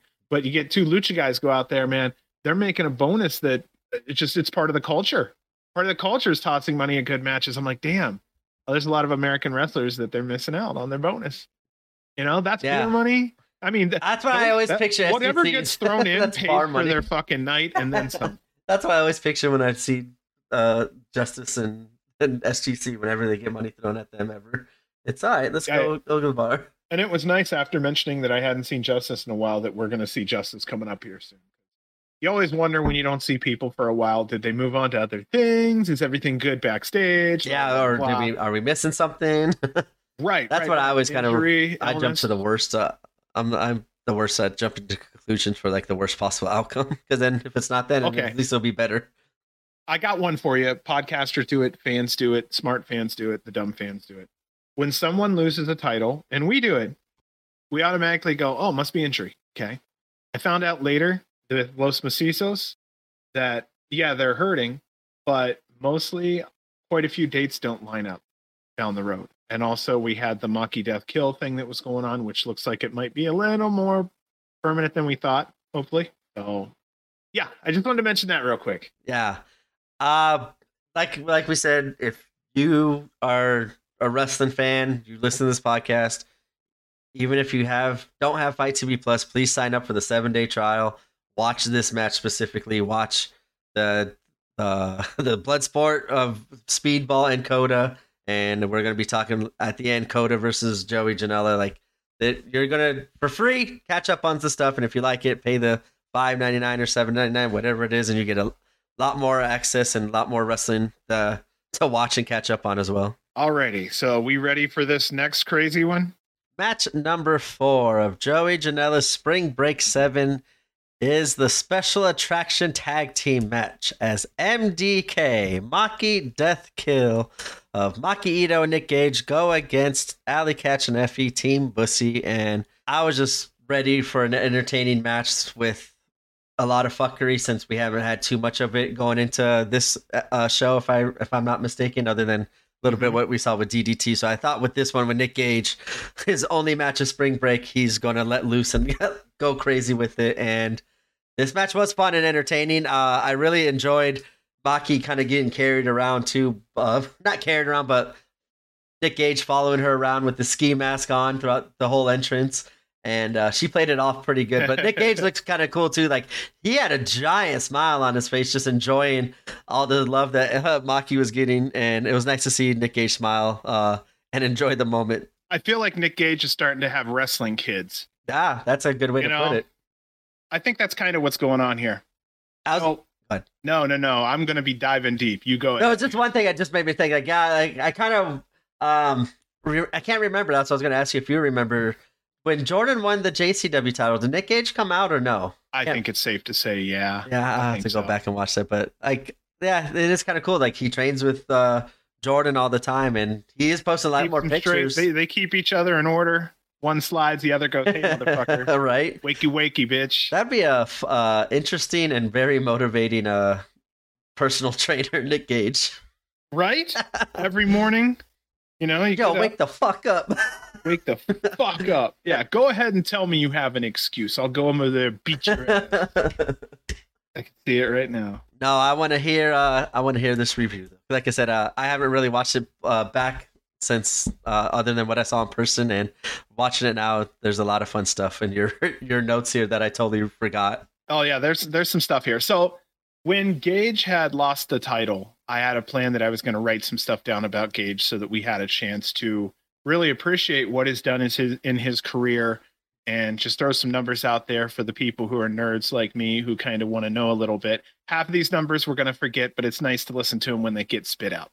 So Gage's most recent GCW championship was his 27th championship run of his career. GCW championship three times for a total of 988 days. He was the OPW heavyweight champ for 821 days. The CZW tag team champ five times for a total of 675 days.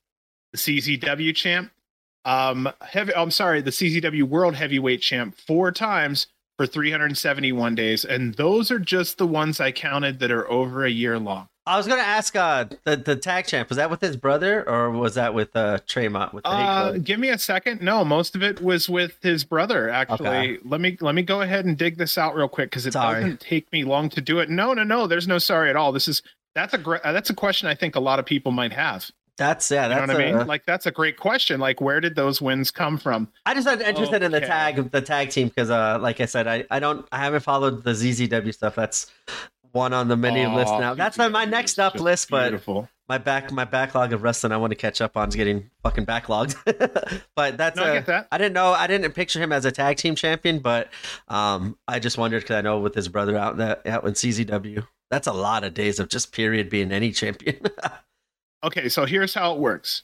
He was the CZW Tag Team Champion, uh, well, once with Zandig. Then he was the CZW Champion, Tag Team Champion. His second time was with Nate Hatred and the Hate Club. that's what Third, fourth, and fifth time was with Justice Pain as the Hate Club. So the last time he had won a CZW Tag Team Championship title was 2005. So February 5th of 2005 to August 9th of 2005. His reign was 154 days for that fifth time. Oh wow. Fourth time 70, third time 273, second time was 101, and then the first one was 77. So the minute he hooked up with Justice Pain, um, Nate Hatred, damn. Nice. So Cool. So there you go. So that's that's one that uh God, it's actually good that you asked about that because that was a good one to ask about. So if you put every one of them back to back, like every one of these titles back to back and added up the days, assuming none of these titles lapped, like he had two belts at one time. So I'm just assuming he won one, he had that time, uh, two, three days, a year later, he maybe won another belt for 88 days. So what I did was I counted up how many days total that he had um, held a champion or held a championship belt. So what I have here is a total. This is including all the ones that are below holding it a year or less. Total of 4,235 days. That's roughly a little over 11 and a half years as a title holder. That's 46% of his career, he's held a title. He's had 560, uh, 578 career matches. He's won 354 of them. That's 61%. The most matches in his career that he'd ever had in one year was in 2019. He had 109 matches and tagged in 77 wins. That's 70%. So I just wanted to kind of get a little bit of that Nick Gage info out there for people who might want to learn something new. No, that was awesome. That was cool. Uh, that the 2019, yeah, that was that had to be the year he was. Uh, surprise, surprise. Honestly, I thought some of his um the most amount of work from him would have came in his earlier Yep. career because you know you're younger and you're That's what I was thinking. work where you can. that's crazy. That's that's crazy to think it was just that recently too. Wow. Yeah, so I just want to just mention before everything really kicks off here that the ref in one spot, it was really good job of him because what he did was he took the faces and the heels and he flipped the corners. He made the faces basically stand in the other corner, vice versa, for camera purposes. And good job on the rep for doing that because I mean, some people the reasoning is because then when the person who's the face is watching the um the mat and he's watching the show on the camera, he's directly facing the camera. So, That so it- I'm sure that might be part of it. Maybe there was something more to it I didn't see. I know you have something to say on this. You know a little bit about this. No, I was about to say that explains a lot. And uh, real fast before, uh, before I say that my thing, uh, the, the referee is Perch, and big shout out to Perch. Uh, he said uh, some nice words about the podcast and stuff like that. And he also Yes. just did. I think it was this morning. You said I, I saw it, but I couldn't remember if it was last night or this morning. Got in a car accident and bloodied up, but I think he's Mhm. still working. I think like I saw a couple people like tweet out like Perch at the at a Black Label Pro show tonight or something like that. But yeah, big shout out to Perch. Go go give him Wow. some money because I noticed that two different times throughout all these events. The two would pop in my mind, um, and it, it makes complete sense. I'm going to go back and rewatch the other tag match. I think the other tag match was that um, during the Folder Culture show, so I'll go back and rewatch it. But I saw that happen two different times with the referee, and I think it was Perch both times. Like moved moved competitors, and I didn't notice why if it was the faces or heels at that time because I wasn't thinking. And that's a very good detail. That probably is the exact reason why they do that. Is what you ex- Uh-huh. explained, and that's fucking cool that you mentioned. Like, there's my one thing I learned every podcast. Like on top of all the other Nick Gage stuff you just said, that was a cool little detail. Now that's something I'm going to be looking. Another detail I'm going to be checking for during tag matches. That that was awesome. That Yeah. that's cool. Yeah, it's it's really rare. It's really rare to see the faces with the side or their back to the camera in a tag match. Generally, they always make sure that the person's facing the camera. So then if there's any drama, like there's that hot tag, Yes, I see it's it now. right there on TV. And you can also see the drama from the person's face on the side who just wants that damn tag. That's probably That's the why. exact reason why they did it, and it's been going on for all my fucking life, and I just learned about it today. That's that's Yeah. cool. so yeah, it's uh that was really funny. I wish yeah, it's just sometimes things get brought up and I I remember or you remember and then something funny just gets spit out. But um yeah, good job by the ref on that one because that does make a difference. So uh, let me clear my throat. We're gonna do a little play by play here on this one. So minute one was Maki and Allie having a cuteness battle. Maki was winning over the crowd. Allie was getting booze in this one. Basically, Allie lost her shit and started attacking Maki. She was really angry. She's not the cute one anymore because now she's the mommy. Minute two, Gage and Effie enter the ring together. Effie eventually gets the upper hand until minute four when Allie is tagged in. We also, I'm noticing here we have more of a classic tag team match with rules being followed, except for the fact that every now and then we had Bussy ganging up on Gage. Around minute five, Effie's dominating Gage so far. Gage is barely really getting in any offense. Minute six, things turn around for MDK. Gage gets the upper hand and Maki comes in. They start beating on Effie. They get in lots of offense, including a tornado DDT. Minute seven, Gage brought out the pizza cutter. Gage dropped it. Now Effie has it. Allie grabs a chair. Gage's head is trapped inside the chair. Allie kicks the chair and fucks Gage up pretty good. Effie starts to cut Maki's forehead. And about minute eight, Maki's bloodied. I was really surprised by that, but I don't know if you noticed where they bloodied her was above the hairline, not on the face. Yeah, I, I actually when I did she because she came by me um after she got Mhm. cut up and I thought I saw how high up and I, I actually thought of you at that time. You always say like protecting her face and like yeah, there was Yeah. high up high where couldn't notice it. Yeah, that's Hollywood, baby. So yeah, minute eight, she's bloodied. Allie now has the cutter. Bussy is trading shots with the cutter. They parade her all around the ring. So what I'm mentioning here basically is that Maki was getting cut, and then Effie'd go, Well, let me have this. I want to cut her. And then it would be Effie's turn. Things like that were going on. Minute nine, Gage comes back in and he clears both members of Bussy. MDK double face wash on Bussy, and then again, and then again. Around minute nine, then Maki gets revenge on Allie while Gage rips open Effie's forehead with the pizza cutter.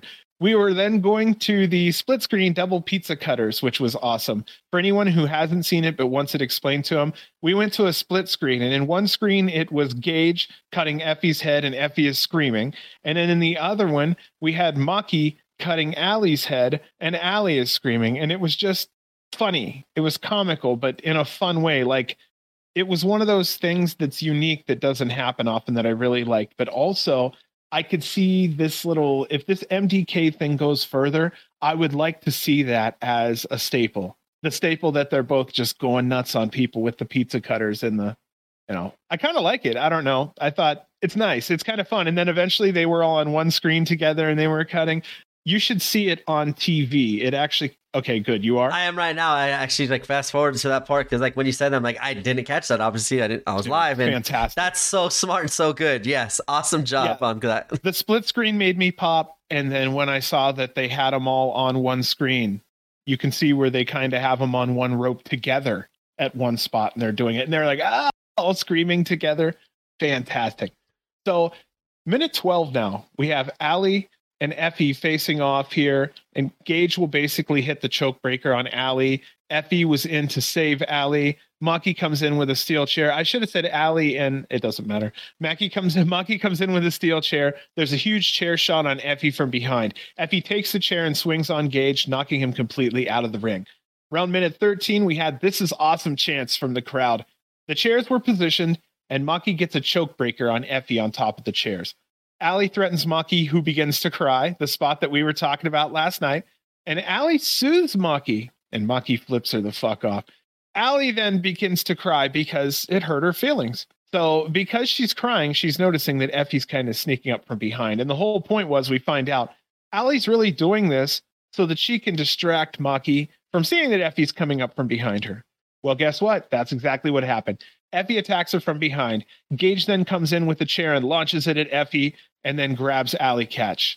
So I'm going to just go ahead and fast forward a little bit to our ending here because um, you have to pay extra for that on our on our paywall.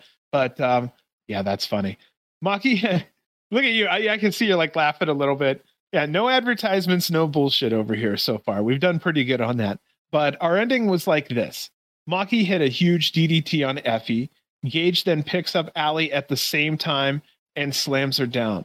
Basically, it ended up being double pins for the win. Our winner here was Maki Death Kill.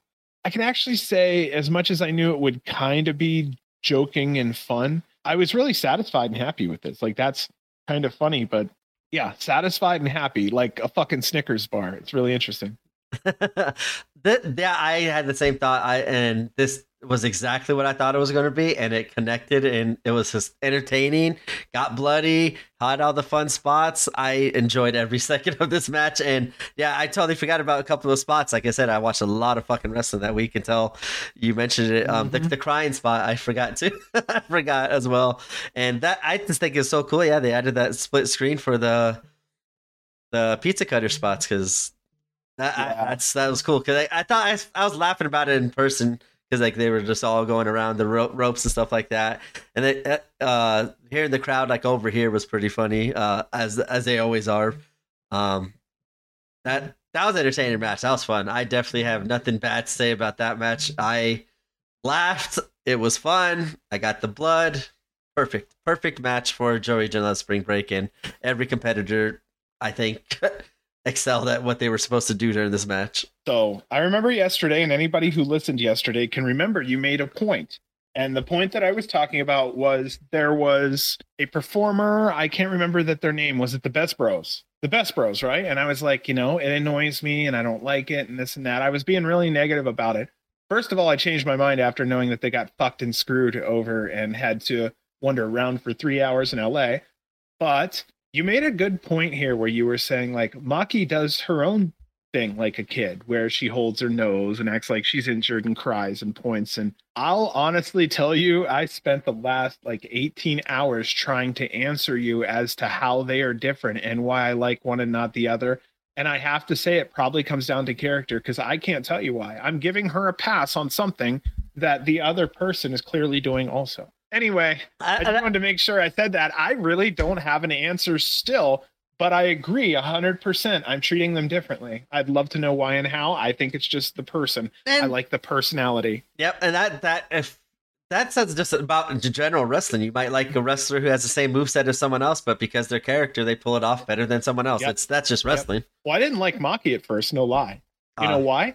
Because like, okay, what I saw online was somebody who would post some cute picture and then go fuck or or what what's up motherfuckers and stuff like that. And what it looked like to me was some girl went, I'm gonna be cute online I'm gonna learn how to cuss in their language so I look at like edgy, and I'm gonna get over like that. And originally I thought it was just that one dimensional, just because that's what it came off looking like, like just cuss in someone's language and and you know like look cute and take a picture. There's no substance to it. It's just cuss and take a picture, cuss and take a picture over and over. So you're relying on the picture really and then people go, "Oh, she's so crazy. She's so wild because she put a cuss word in our language in her picture." It's Nick Gage. That's the literally Nick Gage character. that's, you're correct. You're correct, and that's kind of funny that that's how that all worked out. But again, for probably a couple weeks, I was like, "That is not my style." Now, this was years ago. See, I, am not gonna. I saw her for the first time in AEW. I was like, okay, she's entertaining. She got the comedy spots. Really? The Kokeshi. Yeah, I like literally. It was like on for day one because like she was pretty good in the ring, but the comedy spots is what did it for me. I don't think she did the crying one. I can't remember, but like when she does that fall in the sleep headbutt, I enjoy that one too because like her facial reaction as she's falling is a complete like no sell. I'm sleeping, and I just thought that was entertaining in a comedic manner, and I've enjoyed like like I said, I I enjoyed her work then, and then um then she was gone for a while, and then she came back GCW. Like, hey, I remember her. Like, that's awesome. They got her, and she's taken off since then. And I, I said, I, I thought she should have.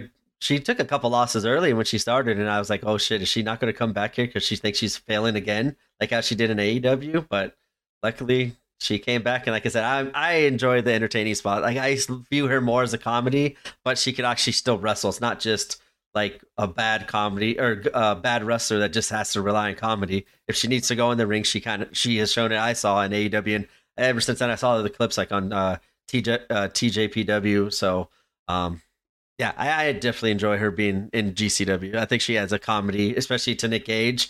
Two complete opposite scales, and Gage is buying into it and having fun with it too. It's been an entertaining run with this new uh, Maki Death Kill. I just want to ask you real quick, without looking it up, where was the first company she ever worked at? Like yeah, like over like her first match, first company she ever worked at. I mean, I'd have to say DDT. Tokyo. Oh, that, that she DDT. that's a she's a perfect she DDT put in wrestler. Three years at DDT first. Yep, and then she went from there to Tokyo Joshi Pro from basically 2016 till now. I that that makes that I didn't I wouldn't even think about that, yeah, but it makes complete sense. Uh, she's a perfect like character for DDT wrestling. Yeah. Now I'll fuck with you real quick. What was the name of the group she was in? No idea. Okay. I'm just fucking with you. This is oh. for the nerds. She was in a group called Link, L I N Q. So just letting you know. Also, her her ring name at one time was Maki Ito, M A K I I T O, no H on the end. Yeah. she has an H on the end. So just something stupid. But yeah, she's been active since 2012 and she really broke out first in DDT. So if she wasn't so over, my booking mind would have said it would have been fun for her to come in like, yeah, GCW, GCW. But then because the fans don't know, she fucking flips and fucks over somebody or a group, and she's like, DDT, bitch. Oh, and I think the reason yeah. they didn't do that because they kind of just did that with Speedball. I, I honestly exactly, think they, that might have been a good. That's a great call. Yeah, they, I, they probably didn't do that just because of the whole. And like she'd have to turn her back on MDK, and you don't. And wanna, she's so. You don't want to do that yet. yeah. Yeah, you don't want to like that. That would right be fun. It's so hot for her; it just works. So that would have been fun to see too, though. Yeah, oh Maki Ito. All right, so of course I'm thinking that this match is primarily over here, which it was. Maki sends us out. Of course, Gage asks, "Get us the fuck out of here," and she does it. She says it's MDK. What do the fans say? All fucking day. That all rhymed actually. so from behind comes Cardona and Steph Delander. I really, I didn't see it all coming. Yeah. He says, uh, so he attacks her from behind. They get knocked down. He grabs the microphone. All hail the death match. I can't do it without laughing. I love him. All hail the death match king. All hail the indie god. the crowd's booing. We got shut the fuck up chance. Cardona's throwing chairs at Gage. So Cardona then grabs the mic. He starts talking a little further. He says uh, that his friend Cody Rhodes will become the WWE Universal Champion. Steph says that the locker room in GCW is embarrassing. The women's division is embarrassing. Gage is a felon. Maki looks like she's 15 years old. Cardona says him and Delander are now the most over in the industry, and they're basically going to try to take over GCW. Cardona and Delander grab chairs and get ready to take out Gage, and then here comes the music. Masha comes out for the save and she comes to the ring. So I'm just going to go ahead for a second here and just kind of give a little bit of like an opinion. Holy shit, either Delander is tall or Masha is short. So I was trying to figure it out. I really was because I was fucking confused here. I'm looking at this and I'm like, there is no way our champion is that short. Or now, now, no shit. Steph is big. I think it's a mixture of both. I think they're both. Girl. I think she's both tall and and Masha is a little on the shorter yeah. side. yeah. So I was sitting there trying to eyeball a little bit, you know, because that's real the professional way to do it and real exact. But I am roughly Cardona's height. He bills himself at I think six four, six five. He's probably somewhere between six two, six three. I'm roughly between six two and six three. When I talk to him, we're right about right there with each other give or take an inch on one side or the either, depending upon what shoes we're wearing. I I was looking at where Cardona was standing and then Delander where she was compared to him. I would put her at somewhere between five nine and 5'11. She has a height listed at 5'11, but I can't tell if that's build or shoot. So I'm not really sure. But I'm saying 5'9 to 5'11, give or take an inch. Cardona 6'3. And then I would put Masha then with what's going on since she was like at her nose level, probably five two to five five. Does that sound fair? I'm trying to watch. Like I can't even see them like right by, like standing next to each other again. But we'll I see where there's like a face off of talking, and Cardona will be over to the left of Steph's uh, shoulder. Oh, okay. Uh, yeah. If I if I could, I like I could run it and probably give oh, you there the we got snap it. on it, but yeah, and I'm looking at him and I'm looking at her and I'm like, holy shit, she's small. Yeah, she. I think she's, She's small, but she's biggest, also tall.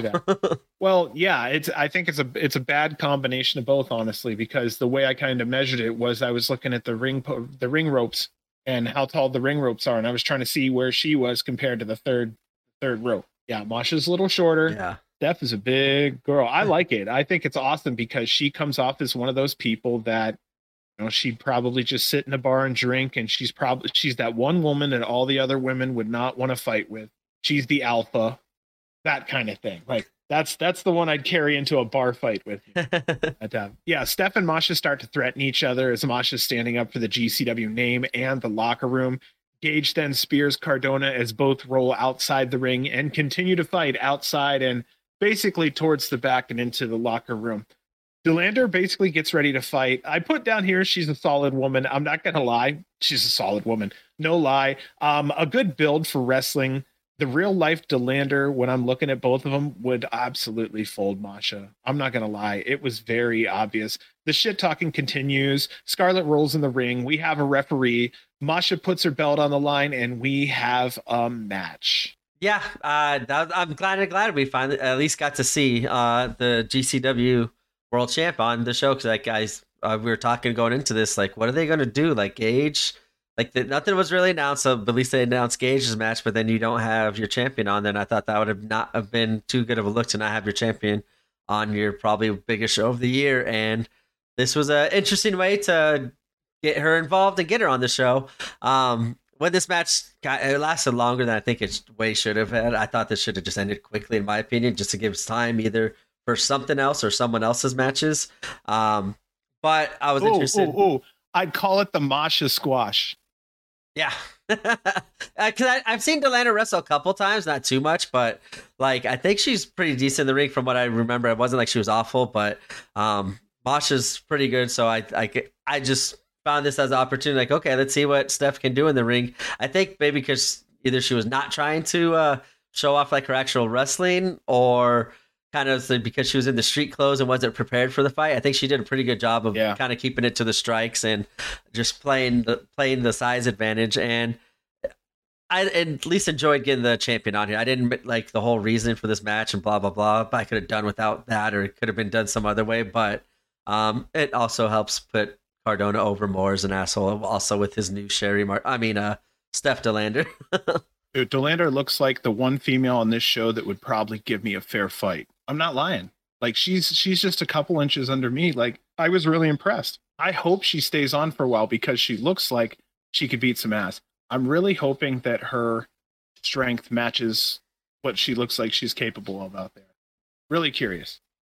And so we'll start off the match, and uh, Scarlett comes out, which I thought was a funny little detail to match. Add another woman to it, so now we got uh, three women in there for the world title, and the senior lead official, as we always say. I think she's the perfect one to be in the world title match. Yes. And yeah, Masha uh, definitely had uh, played a little bit David Goliath here uh, throughout this match. Yeah, for sure. So, and and that's what this is about. This is about building Masha for sure. But um, this is also about introducing Delander to the crowd and getting her in the position to basically be what you were talking about earlier as basically sensational Sherri. That's what she is to Cardona right now. She's yeah, scary Sherry, sensational Sherri. And that's the shit I love really that Cardona refreshing. does. We're seeing it. Brings in the Yeah. old, bring in old school like acts and like the characters and incorporate incorporates them now, and that just also helps him get even more over as a heel, playing up to the standard WWE bullshit that obviously GCW likes to stay away from. So Masha starts out as the aggressor and she grabs a chair and then props it up in the corner. Steph takes over in the second minute and poses for the boos. She lets the birds fly to all the fans, which I found fucking hilarious. The next minute basically had to Delander beating on Masha. So it was kind of slow in the beginning here, but I'm going to start following up here a little little more. So minute three, Masha turns it around. She finds a door and brings it in the ring. She found a really large door that we were kind of talking about how awkwardly large it was. And all the time Masha spent Delander, she basically she was healing up. Masha was, you know, she was kind of just spending way too much time wasting. She, yeah, Delander spent all that time healing up. She basically kicks Masha down. It was really as easy as it was. We talk about this all the time where people kind of are too busy hot dogging it, the old school term, and um, they don't stay on their their opponent, and that's when they get themselves in trouble. Minute four, Steph grabs two chairs and slams Masha on top of them. One of the chair was uh, bent very hard. Masha gives Steph the air raid crash through the door. Minute five, Masha goes for the White Knight driver, and Cardona decides he's going to enter the match. He threatens her with a chair.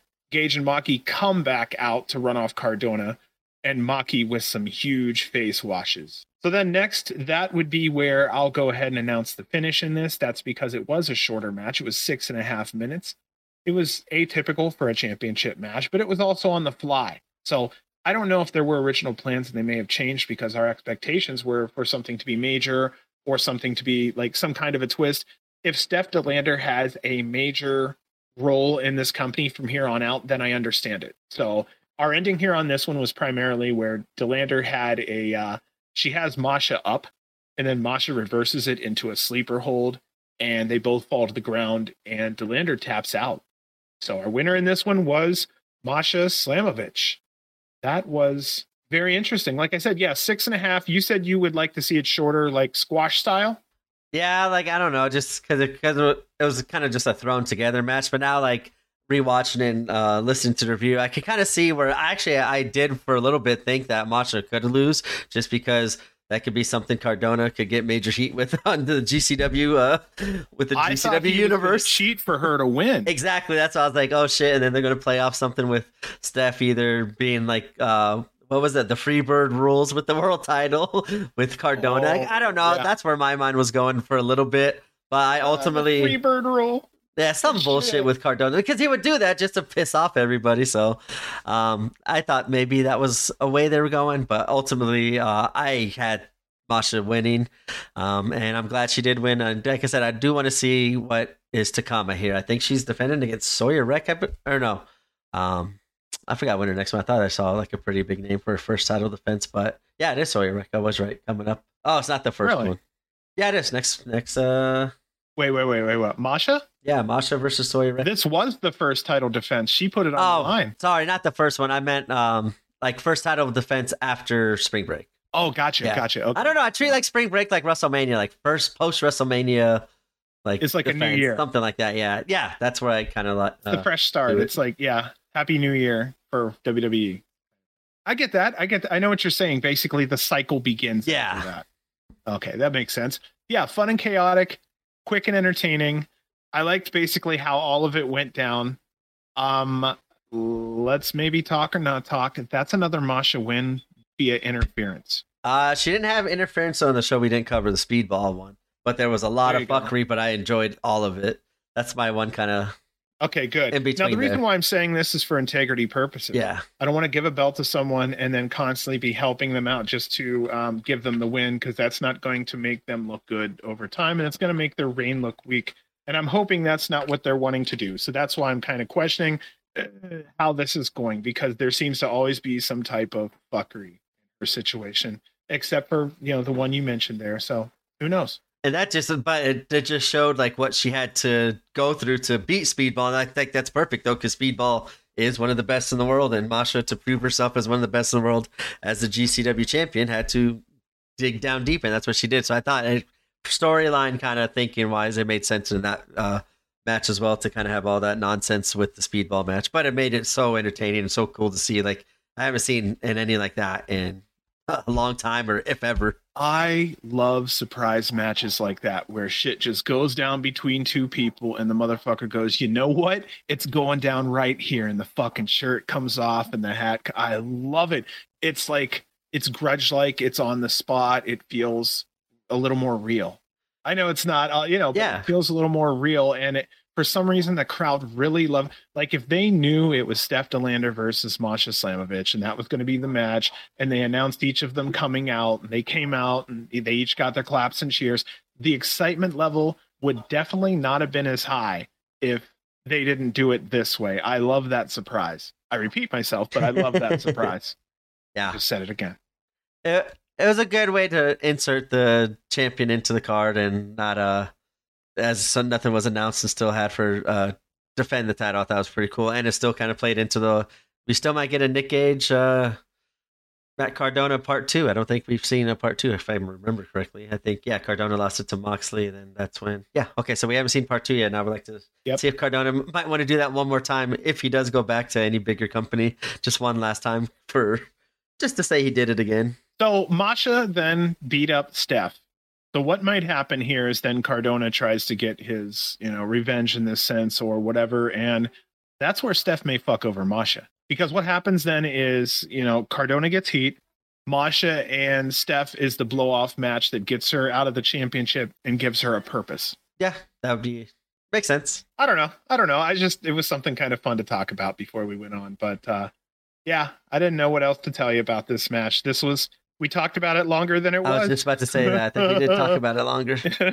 It's all right though, because that leads us into the main event of Joey Janela Spring Break Seven, as Kota Ibushi goes against Joey Janela, and once again the that entrance and the Kota chants were insane, and it's so nice just seeing how much he's enjoying like the love that he's getting from the crowd. Like he literally goes slow around each fan, eye contact, make sure he t- like slaps everyone high fives, and goes out of his way to make sure that like he shows his appreciation to the fans. Because I mean, like you can see it through his face, like he's like almost in tears of the enthusiasm that GCW crowd has been showing him lately. so I'm gonna ask you because you were there and I don't have a memory for it. The first time he came out, was he like that, or is it just yeah, after the every second? every time he came Okay, out, okay, like even for the Bloodsport entrance, you could like see it. Like he he was so happy, and the crowd was just for him. And I I, I just saw the happiness in his face. Like I hope he does stick around a little bit longer with GCW. Because I mean, he did a lot of shit for DDT back in the day, so maybe he could thinks this is the American DDT, and if if he does sign with AEW, as he says, his skill set will fit more. If he can still do GCW, I think he'll get that into his contract, so he can still do the fun shit. Because he said he wants to do stuff that no one's doing before, and treat and teach all these like younger wrestlers that like, hey, there's more than one uh, one way to do it. Not everyone has to do it the Right. same way. So uh, I think when what better place to do it than on the biggest independent wrestling company in the world with J, uh, GCW and all their young talent. I, I just hope that's So- kind of what happens with Kota. Well, yeah. So really, I mean, this was just a huge welcome back. It's not like this was his first match of the collective, but welcome back. That's that's kind of how it was put across here. The fans were really happy to see him, and yeah, you were there. It was electric as fuck, right? Yeah, it's just like uh, like I said it many times. It feels like he chose us. Like out of everywhere he wrestled, his first spot back could have been it could have been in Japan, could have been with DDT and have the fun, but he chose to come out here for GCW, and I just think that's a great sign of things to come with other future like wrestlers that get let go to kind of get a nice warm welcome as we gave Ibushi if he's up to like those kind of standards. And I mean, we give Cardona the Cardona respect that he wants. Like that's what he the Yeah. rub that he's wanting to get from, and he's getting it. So it doesn't always have to be all cheers. It could be the boos in the good way. And I do hope that more talent that gets released realize that that GCW is out there and the fans are knowledgeable and appreciative of you coming to GCW and get, blessing us with your presence. Right. Well, it's kind of funny because my next note on here was regarding what you were just talking about. Ibushi looked happy and he looked confident. He says hi to everyone. I really think that, like, looking at him, his level of appreciation, the smile, I think he gets the vibe. I'm not sure how long it took him to get it, but I think that, like, I saw it. I appreciate his appreciation. Yeah. Oh, my next my next message on here is just please come back. I really do want to see him more. The reason why he's a generational talent, and we're fortunate enough to see him perform in a GCW ring. You know, just a little bit on Ibushi because I'm going to tell you I don't know why, but I was just into my stats when I was writing, and again, that actually is why I took a little extra longer, but 100% worth it. He's held titles in IWGP and KOD. In IWGP, he held it for 797 days. That's over two years and KOD for 889 days. That's almost two and a half years. He's been wrestling for 18 years. Roughly, he's around your HB, but he can strike. He's agile, quick, strong. He can do comedy. I honestly think he's the complete package. Later on, I'm going to say what Joey had to say about Ibushi, and I'm going to tell you that I feel the same way 100%. Janela, he comes out extra oily. He did some body work before he came out this is obviously a special night for him and it shows in his demeanor. It shows in how seriously he's taking himself when he just he comes out. He wants to look good for this match because he knows this is a very important match in his career. I like it. It's wonderful. What are you thinking joey? I called you joey. What do you think it'd be? Uh, I was you're actually surprised by something. Kota Ibushi's age. He's actually 40. no shit wow he's got the body of a baby That's what I'm like, holy sh! But and good like, genetics good for him yeah, that's what I'm stunned on the age. I was like, when you say close to my age, I'm like, no, I thought Ibushi was younger, and but I- I, would older. honestly put him at like 32 33 I would have say like yeah, like Yeah. 30 exactly for me because like I just with him and Omega, I know Omega's older, but um, just how he's still mo- moving and stuff like that. I haven't seen that. That's shocking. Ibushi's that old, but you couldn't tell, and fuck it, he's still at the top of his game after this match. So we did have Ibushi and Joey Chance back and forth throughout the cloud, uh, throughout the crowd. There was a very slow pace for the first few minutes. It was a lot of stare downs, some basic back and forths. Neither man was really getting booed. So at this point, we really didn't have a heel or anyone functioning as a heel just yet. So minute three, Joey goes outside, asking Ibushi to come outside to meet him. Ibushi comes out, and Janela gets back in the ring. Basically it's just like a mind play. Joey's trying to basically you know show him that he's smarter than him. You may have this you may have that but i have veteran knowledge and so on and so forth. But that tells me then that joey's younger. Kota. Uh, interestingly enough. yeah you go ahead. So minute five joey delivers chops to the chest. Ibushi of Ibu, ibushi i keep wanting to say ibushi because i think of like yeah. So ibushi ibushi now Uh oh, we found it. This is- Thrushi. we oh my god kota it's kota time It's a, it's a, so a, Kota a eventually Ibushi. so Ibushi, Ibushi. Oh my gosh! So Kota eventually counters with a kick to the face, and he gets he gets more aggressive as the match goes on. Forearm exchanges back and forth. Six minutes in, six minutes in, and we're still at an old school pace. It's much slower than the average GCW match, but in a good way because it's methodically paced. Would be the best way to put it. Minute seven, Ibushi uh, shot into the corner and hurt his back some. He obviously felt better when he hit Janela with a Rana. Minute eight, Ibushi then had a huge springboard moonsault from the top rope onto the floor with Janela waiting below. Minute nine, Kota deadlifts Janela from the ground into a regal plex. Very fucking strong was what I put here. Minute 10, Janela with a huge brainbuster on Ibushi, kick out at two. Minute 11, both men exchanging forearms on the apron. Joey runs and charges at Ibushi. Ibushi moves and Joey runs headfirst into a steel ring post. Joey was busted open. Minute 12, back in the ring, a bloody Joey's taking shots to the face. Joey hulks up and goes back and forth with Ibushi.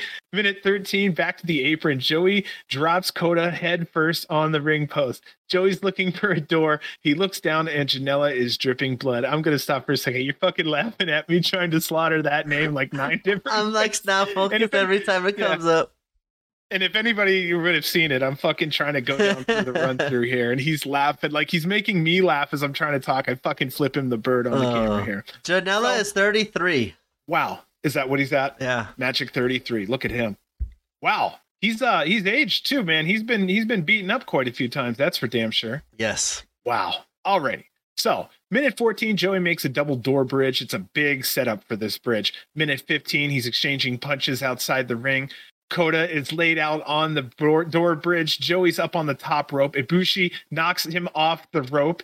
He then grabs Janela and suplexes him onto the double door bridge below. Huge holy shit chant from the from the fans. Minute 17, both men are still recovering after that move. They totally deserve it. It was like one minute. They've been going straight for 16 minutes.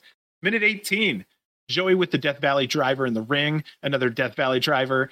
Then Kota kicks out at uh, one trading forearm shots. He had that Hulk up moment primarily. Minute 19, lots of shots being traded back and forth. About literally about a minute's worth of shots back and forth. What you got to tell me? What you thinking?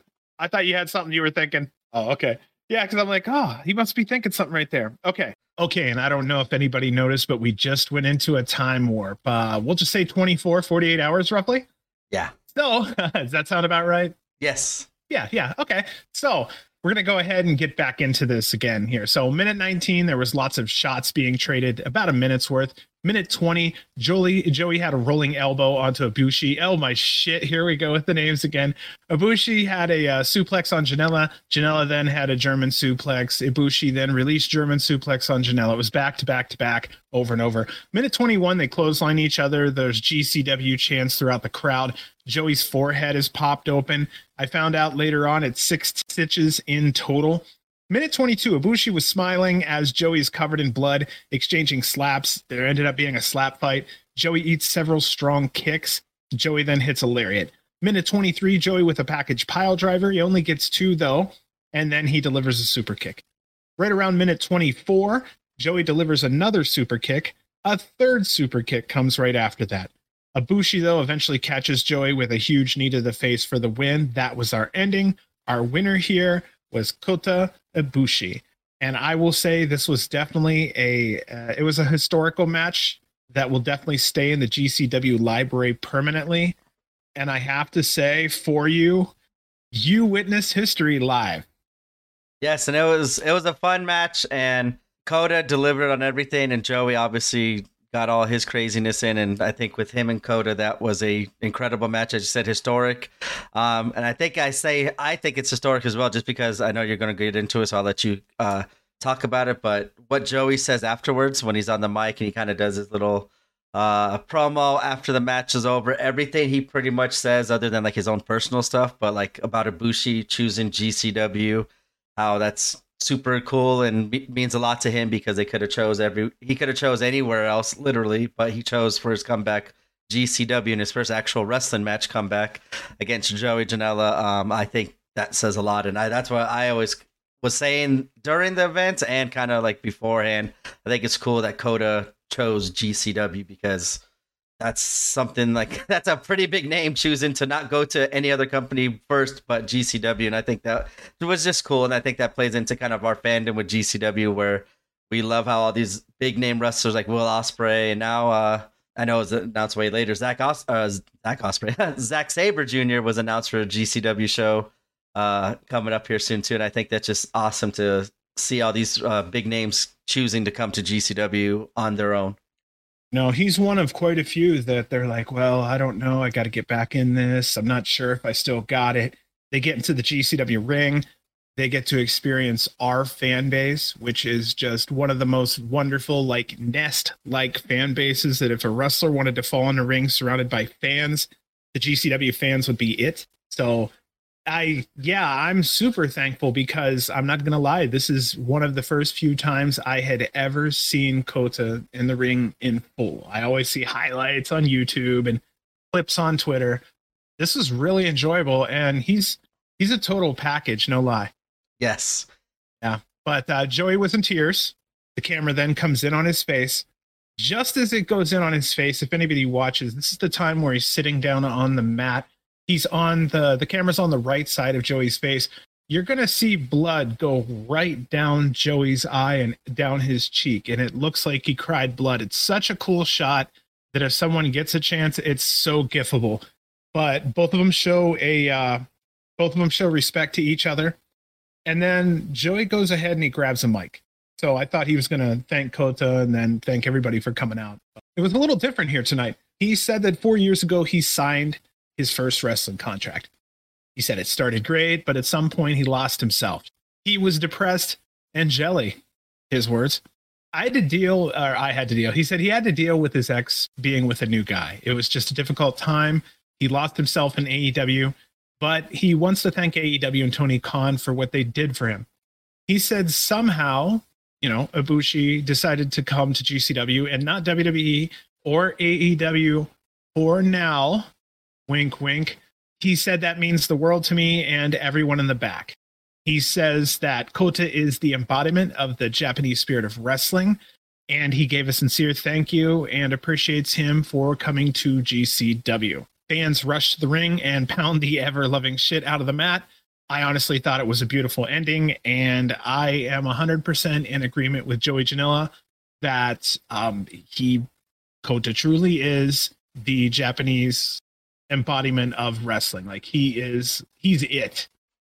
And I, I think I agree with him because he, not just talking about the general in ring. Like Kota's gone out and said he wants to cheat, teach these other younger wrestlers that there's more than just one way and one style to do it. You can have fun doing the death match and still make a living and still have a great art form in wrestling. You could have the comedy matches with Yoshihiko and stuff like that. Like, and I think that's everything he's gone through in his career. And I think that's also another reason maybe he chose GCW because they do uh, uh, cover a lot of different styles of wrestling and kind of the full embodiment of wrestling throughout their cards as we see different styles of matches and different um, stylistic matchups with the wrestlers and stuff. So I, I definitely agree with everything Joey said. And also he I didn't know about the whole uh, Penelope Ford thing and all that too. That was kind of like not eye opening, but made a lot more stuff kind of make sense of what Joey was going through at the time and how he was acted the way he acted, if you want to say that, because we did obviously don't see everything, but I know from just in GCW we saw a little different Joey back then when he was going through it all than what we see now. Uh, that he's out of AEW and all the other toxic stuff that was uh, hurting him and making him depressed and all that that he said or lost himself. So no lie, you could even tell from the first year of episodes going into year two there was a lot of alcohol involved in those early AEW shows, man. Jericho was fucking lit half the time coming out. You could just see it, like a lot of those guys.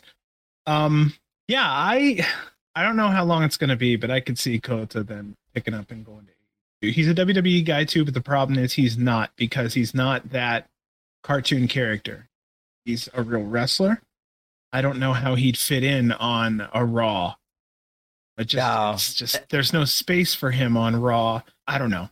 What I think, think, I think what he does in AEW, mm-hmm. so if he does like the that kind of more traditional wrestling there, but then he also does all the fun stuff that he likes to do in wrestling GCW. I'd be all for that, and I hopefully this match is kind of a good sign to come with the relationship between AEW and GCW because I think it kind of was a lot for uh, Kota to have Joey as his first match, being a former AEW wrestler, but Joey still probably has a lot of connections with AEW, and they probably said like, "Hey, like go ahead and take this as a warm up match, as you said, not a tune up, but kind of like to see where you are and see how physically ready you are to come back, and go ahead and have this with Joey. We kind of trust him still, even though it's still a big ask uh, from what Tony has kind of said about GCW in the past, but um, I hopefully this will help their relationship with GCW and AEW. We could still keep on seeing all these crossovers because uh, it was so cool seeing Eddie Kingston there, Takeshita there, uh, Michael Nakazawa was there, and still performing under the GCW banner, but still contracted to AEW. So hopefully things will go back to kind of how AEW first started, and they'll let their talent, when not being used, still work GCW and all these other independent wrestling territories. So what I was going to tell you that I almost forgot about there for a second on Joey Janela. Did you know the first year there was kind of a back and forth between Kip and Joey backstage that ended up being a big deal for a while? No. And they ended up having to stay separate and the whole thing. I think off the top of my head, it was definitely an argument, if not into like some type of physical altercation. I just can't remember what kind. But um, yeah, if you go back and look that up somewhere in like the wrestling rumors somewhere from two, three years ago, you're going to find it in there. And I think that's maybe why he was acknowledging that. That's good on him though. Like I, for people like me that I would have not known because I didn't really start getting into the whole behind the scenes wrestling stuff until like a few years ago. And even nowadays, like you could just like just regular news, though, you got to see what's true and who's not true and all that stuff and what information is uh, correct out there. But I that makes sense though. Like I him acknowledging it's I think a great step forward to put the past behind him and move on to the future. Now that's it's out there in public, like no one can kind of use that as fuel to try to piss Joey off or get underneath his skin. He's already like stepped in front of it and acknowledged it. So whatever any fans has to say is not going to really bother him. Oh my gosh. Yeah, it has been a while. Uh, like I said, two, three years. He'd really have to go back and see. He addressed it maybe a couple times here and there, and I believe they're on good terms now. But it was a deal there for a while that, yeah, they they couldn't be backstage together, and they were kept separate. What do you think about some memorable moments? Memorable moments, yes. Let's end this Joey Janela spring break seven off. I want you to go first this time. You never go first. I'm going to give it to you. What do you What do you have there? Just one or two, three? Yeah, I could go through each match because each match just kind of have like a pretty cool, memorable moment for me. Uh, the Sweet. the grab the brass ring DLC match was crazy. Um, I know a lot of people were mad that there was nothing actually to grab from the the ceiling or anything like that, but I think they still killed it and had a cr- pretty crazy, chaotic ladder match with a lot of fun spots. And hopefully, uh, Alec is uh, Alec Price does get better with that injury. I know he got taken off a card here coming up one of these weekends, but he's still being promoted for a future show. So hopefully, it's just a short term injury. Um, very awesome seeing East West Express finally win the tag belts, especially being being there in person. I said how much that meant to me, but it was also just a great match and great feeling to finally see Jordan and Nick get their title win. Vikingo versus Bailey was probably my most looked forward to match of the weekend, other than maybe Kota versus Speedball. But Vikingo Bailey killed it. A lot of crazy spots. They absolutely put on a classic, in my opinion. I actually can't wait to still go back and watch it. I haven't watched any of these shows yet. Um, MDK, Maki Death Kill. Uh, love it. Love seeing Gage's smile on his face and how happy he seemed to be of how over Maki was getting and how the MDK gang was treating Maki Itoh and her, her just enjoying it with this probably being one not a big show for her, but a totally different show than probably what she's used to uh, with GCW. The impromptu Masha Slamovich versus Steph Delander match. I just wonder if that's going to lead to, as you were kind of talking about with Cardona. Um, I didn't see the necessity of having Steph's first match be for the championship, but hopefully it'll make sense down the road. And yes, that historic main event was amazing, and uh, hope to see Kota back real soon, hopefully in GCW. Okay, so I don't have too much beyond you here on this one. I have Steph Delander with a potential looming title challenge from Cardona. Uh, is he going to take the ultimate heel turn and then steal win from Masha? I think it would be a great story overall. I'm not sure. But that East West championship win was just fantastic. And then again, I'll just kind of reiterate I did talk to Alec. He is better. He's not 100%, but he's able to walk. He's not running any marathons anytime soon. yeah. So there we go. That's what I have to say. All right. Let's send him out of here with our end. Okay. All right. You ready? All right. Long. Oh, I thought you were ready for it. I was. That was my inhale. Oh, okay. Long... Yeah, gotta get ready for these. Long live. G G W W W